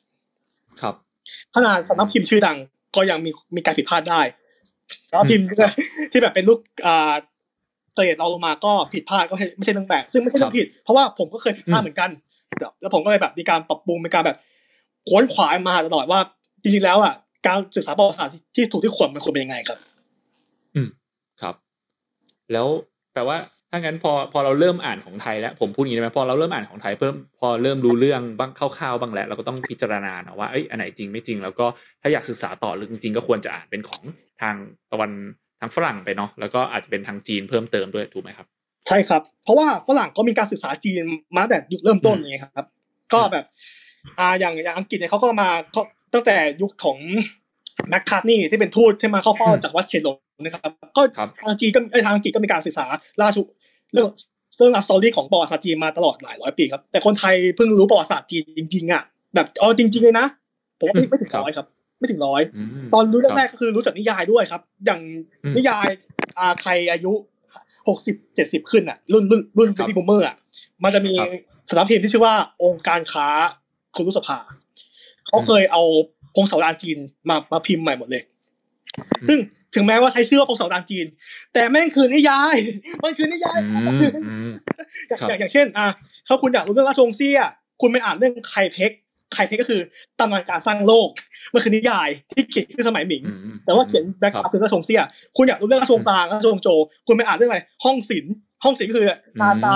ปีศาจชิงครักับบเก้าหางโจ้หวางอะไรเงี้อืยมหรือว่าอืมเลียดก๊กเลียดก๊กก็อย่างเช่นอ่าเรื่องของซุนวูเรื่องของล้อมเว่ยช่วยเจ้าอะไรประมาณนี้ครับก็เป็นนิยายที่เขียนขึ้นยุคหลังหมดเลย หรือว่าสามก๊กที่คนพวกเรารู้กันดีเนี่ยครับสามก๊กคือครับมาจากภาษาจีนคือซานกัวเหยียนยี่เหยียนยี่ก็คืออเหยียนยี่ก็คือการเอาการเอาพวกโสดามาเรียบเรียงเป็นนิยายครับมันคือมันคือนิยายสามก๊กอะพูดง่ายๆแต่คนไทยตอนดูยุคแรกๆก็เข้าใจผิดว่าก็เขียนเป็นพงศาวดารจีนครับถ้าคุณอยากรู้พงศาวดารจีนจริงๆ มันมีสิ่งที่เรียกว่า เออสื่อซื่อสื่อก็คือพงศาวดารจีนยี่สิบสี่ราชวงศ์เป็นเป็นเรียกว่าเป็นต้องอ่านอะถ้าคุณอยากศึกษาประวัติศาสตร์จีนอย่างจริงจังคุณต้องอ่านจากจุดครับก่อนแล้วค่อยไปลง detail ทีหลังครับอืมอันนี้ไอ้เล่มนี้มีแปลเป็นไทยไหมครับประวัติศาสตร์จีนยี่สิบสี่ราชวงศ์ไม่มีแปลครับ ไม่มีแปลเลยอืมก็อ่ามีสื่อจี้ไอ้พวกซูซูหรือว่าสื่อสื่อเนี้ยอ่า ถ้ามีแปลมันมีแปลแปลแค่บางส่วน อย่างเช่นอืมพงศาวดารการพูดถึงอาณาจักรสยามในพงศาวดารจีนอันเนี้ยอ่าเนี่ยกรมศิลปากรเป็น part ที่เกี่ยวกับไทยเนาะก็เอาพงศาวดารก็ชงหยวนหยวนสื่อหมิงครับสื่อแล้วก็ชิงสื่อมาแปลใน part ของประเทศอืมที่กล่าวถึงประเทศไทย ที่มีการครับชั่นถึงประเทศไทยครับผมอืมอืมเออผมอยากรู้แล้วแล้วแล้วถ้าเป็นเล่มฝรั่งเนี้ยมีแนะนำไหมครับที่เมื่อกี้บอกว่าของออกฟอร์ดของแคมบริดจ์อะไรเงี้ยเพื่อจะหาอ่านกัน พื้นฐานเลยนะครับ Cambridge อืมครับ History of China มีประมาณสิบห้าเล่มครับ อืม ครับ โอเค โอ้สิบห้าเล่มเลยครับ ครับผม โอเคได้ ก็จะเริ่มจากตรงนั้นก็ได้เนาะถ้าถ้ายังแบบภาษาจีนไม่คล่องแคล่วเนาะก็จะได้เห็นมุมมองอีกอย่างหนึ่งที่ที่มากกว่าที่แปลไทยมาเนาะครับผมครับก็เดี๋ยวสุดท้ายอาจจะให้คุณเจมส์อ่าฝากส่งท้ายหน่อยแล้วกันเกี่ยวกับเรื่องประวัติศาสตร์จีนวันนี้ได้ความรู้เยอะแยะเลยเนาะแล้วก็ขอบคุณทุกคนที่ขึ้นมาแชร์ความรู้แล้วก็ขึ้นมาพูดคุยกันด้วยนะครับเดี๋ยวเชิญคุณเจมส์ครับ ครับผมก็จีนก็เป็น ประเทศหนึ่งในโลกนี้แล้วก็เป็นเป็นเพื่อนบ้านของเราด้วย หลายคนก็มีเชื้อสายจีนนะครับจากบรรพบุรุษของของผู้คนเองครับผมก็เป็นประเทศที่มีประวัติน่าสนใจมายาวนานตลอดแล้วก็แบบเหมือนเป็นฟันเฟืองสำคัญที่ที่หล่อหลอมมนุษยชาติให้มาเป็นถึงทุกวันนี้ได้ครับ เราครับเราอย่าเพิ่งแบบไปฟังวัฒกรรมที่แล้วก็เกิดมีเกิดการเกลียดชังโดยไม่มีการเรียนรู้ครับอืมถ้าเราจะเลือกที่จะชอบหรือเกลียดใคร เราควรเรียนรู้ พื้นภูมิหลังของพวกเขาก่อนครับ ก่อนที่เราจะตัดสินเขาครับอืม จริง ๆ ไม่ใช่แค่จีนนะจริงๆต้องเป็นทั้งโลกครับ แต่ว่าครับจีนเนี่ยเป็นชาติที่สำคัญของโลกตอนณเวลานี้พอดีครับอืมครับ แล้วผมเชื่อว่าไม่ว่าจะชอบหรือไม่ชอบก็ตามมันก็จะมีสิ่งที่เราสามารถเรียนรู้กับประเทศใช่นั้นๆได้เสมอเนาะทุกๆอย่างเลยจริงๆในโลกนี้เนี่ยไม่ว่าเราจะชอบหรือไม่ชอบอะไร จะมีมุยิ่งอ่านที่เรมากคุณเรียนรู้อาได้จจะชอบมันก็ได้นะครับ ครับ โอเคได้ครับ เดี๋ยวสุดท้ายให้คุณเจมส์ฝากช่องทางหน่อยครับ ตอนนี้จริงๆคุณเจนทำเพจอยู่ด้วยเนาะแล้วก็ทำพอดแคสต์ด้วยอาจจะอ๋อช่องทางหน่อยใช่ครับเผื่อคนอยากจะอ่าติดต่อติดตามนะครับ จริงๆ ผมเขียนเพจใน Facebook เหมือนกันครับ ก็คือชื่อว่าเจมส์หวนจง สามารถไปติดตามได้คือตามไบโอผมเลยครับ ในในในเนี่ย bio ของ Clubhouse ผมผมเขียนชื่อเพจไว้อยู่ แต่ว่าครับอยากให้ติดตามนี่มากกว่าก็คือช anel YouTube ผมครับผมอืมก็ครับคือสามารถ search ได้ว่าเรื่องจีนถามเจมส์นะครับในตามชื่อนี้ครับ หรือว่าเจมส์ไทจงเออไม่มีฮะอ่าเดี๋ยวเดี๋ยวผมเขียนไว้ใน bio ผมเหมือนกันครับคือเจมส์ไทจงครับ แต่ว่าถ้า search เขียนเป็นพิมพ์ภาษาไทยก็คือเรื่องจีนถามเจมส์ใน YouTube เลยครับ ก็จะเจอครับผม ตอนนี้ มีแผนจะออกอ่าคลิปตอนใหม่ก็คือเรื่องของมัมมี่จีนในสมัยราชวงศ์ฮั่นอืมกำลังหาครับข้อมูลอยู่ ก็ใกล้เสร็จแล้วเดี๋ยวจะเดี๋ยวจะไปเดี๋ยวจะเดี๋ยวจะอัดเสียงละอ่าโอเคครับ ดีเลยครับ ก็จริงถ้าใครสนใจก็ไปอ่านในเพจได้เนาะแล้วก็พอดแคสต์เห็นช่วงนี้กลับมาแอคทีฟกันเนาะใช่ไหมครับ ก็มีเรื่องราวเพิ่มขึ้นมาเรื่อยๆ คิดว่าน่าจะมีครับผมเรื่องสนใจให้ฟังกันเรื่อยๆนะครับเคก็ขอบคุณอะคุณเจมส์มากนะครับ วันนี้ก็สำหรับเซสชันวันนี้ที่พูดมาทั้งหมดนะครับ เดี๋ยวเราก็จะทำสรุปด้วยนะครับ สรุปลงเพจนะครับ ชื่อเพจ วันนี้สรุปมา Clubhouse Thailand นะครับก็สามารถไปกดไลค์กดติดตามกันได้นะครับแล้วก็ถ้าใครมี request อะไรหรือว่าอยากให้เราเชิญใครมาคุยในหัวข้ออะไรก็สามารถ inbox ไปที่เพจได้เช่นเดียวกันนะครับแล้วก็ถ้าชื่นชอบรายการ Why It Matters นะครับเราก็จะจัดรายการแบบนี้สดๆ ทุกวันพุธสามทุ่มทาง Clubhouse นะครับหรือว่าตอนนี้ก็สามารถรับชมผ่านไลฟ์ผ่านทาง Facebook แล้วก็ YouTube ได้ด้วยนะครับก็สามารถกด follow ผมหรือว่า follow คลับวันนี้สรุปมา ได้นะครับ เพื่อที่เวลามีรายการจะได้แจ้งเตือนกันได้ ก็วันนี้ก็ขอขอบคุณทุกคนมากๆนะครับ ที่เข้ามาฟังกัน แล้วก็ขอขอบคุณคุณเจมมากๆเลยครับครับผมยินดีมากครับ ขอบคุณคุณพีให้เกียรติผมมาเล่าโอ้โหวันนี้สนุกมากแล้วแบบแบบยิ่งเล่ายิ่งสนุกยิ่งเหมือนได้ปลดปล่อย เพราะว่าตอนตอนเช้าก็เครียดอยู่เหมือนกัน ครับ ครับ ขอบคุณคุณเจมส์มากเลยวันนี้อะความรู้อัดแน่นมากเลยครับ เชื่อว่าครับหลายๆคนคงแบบอ่าได้เห็นภาพประวัติศาสตร์จีนอย่างครบถ้วนกันแน่นอนนะครับ ขอบคุณมากเลยครับ ครับ ขอบคุณครับ สวัสดีครับ ครับ สวัสดีครับ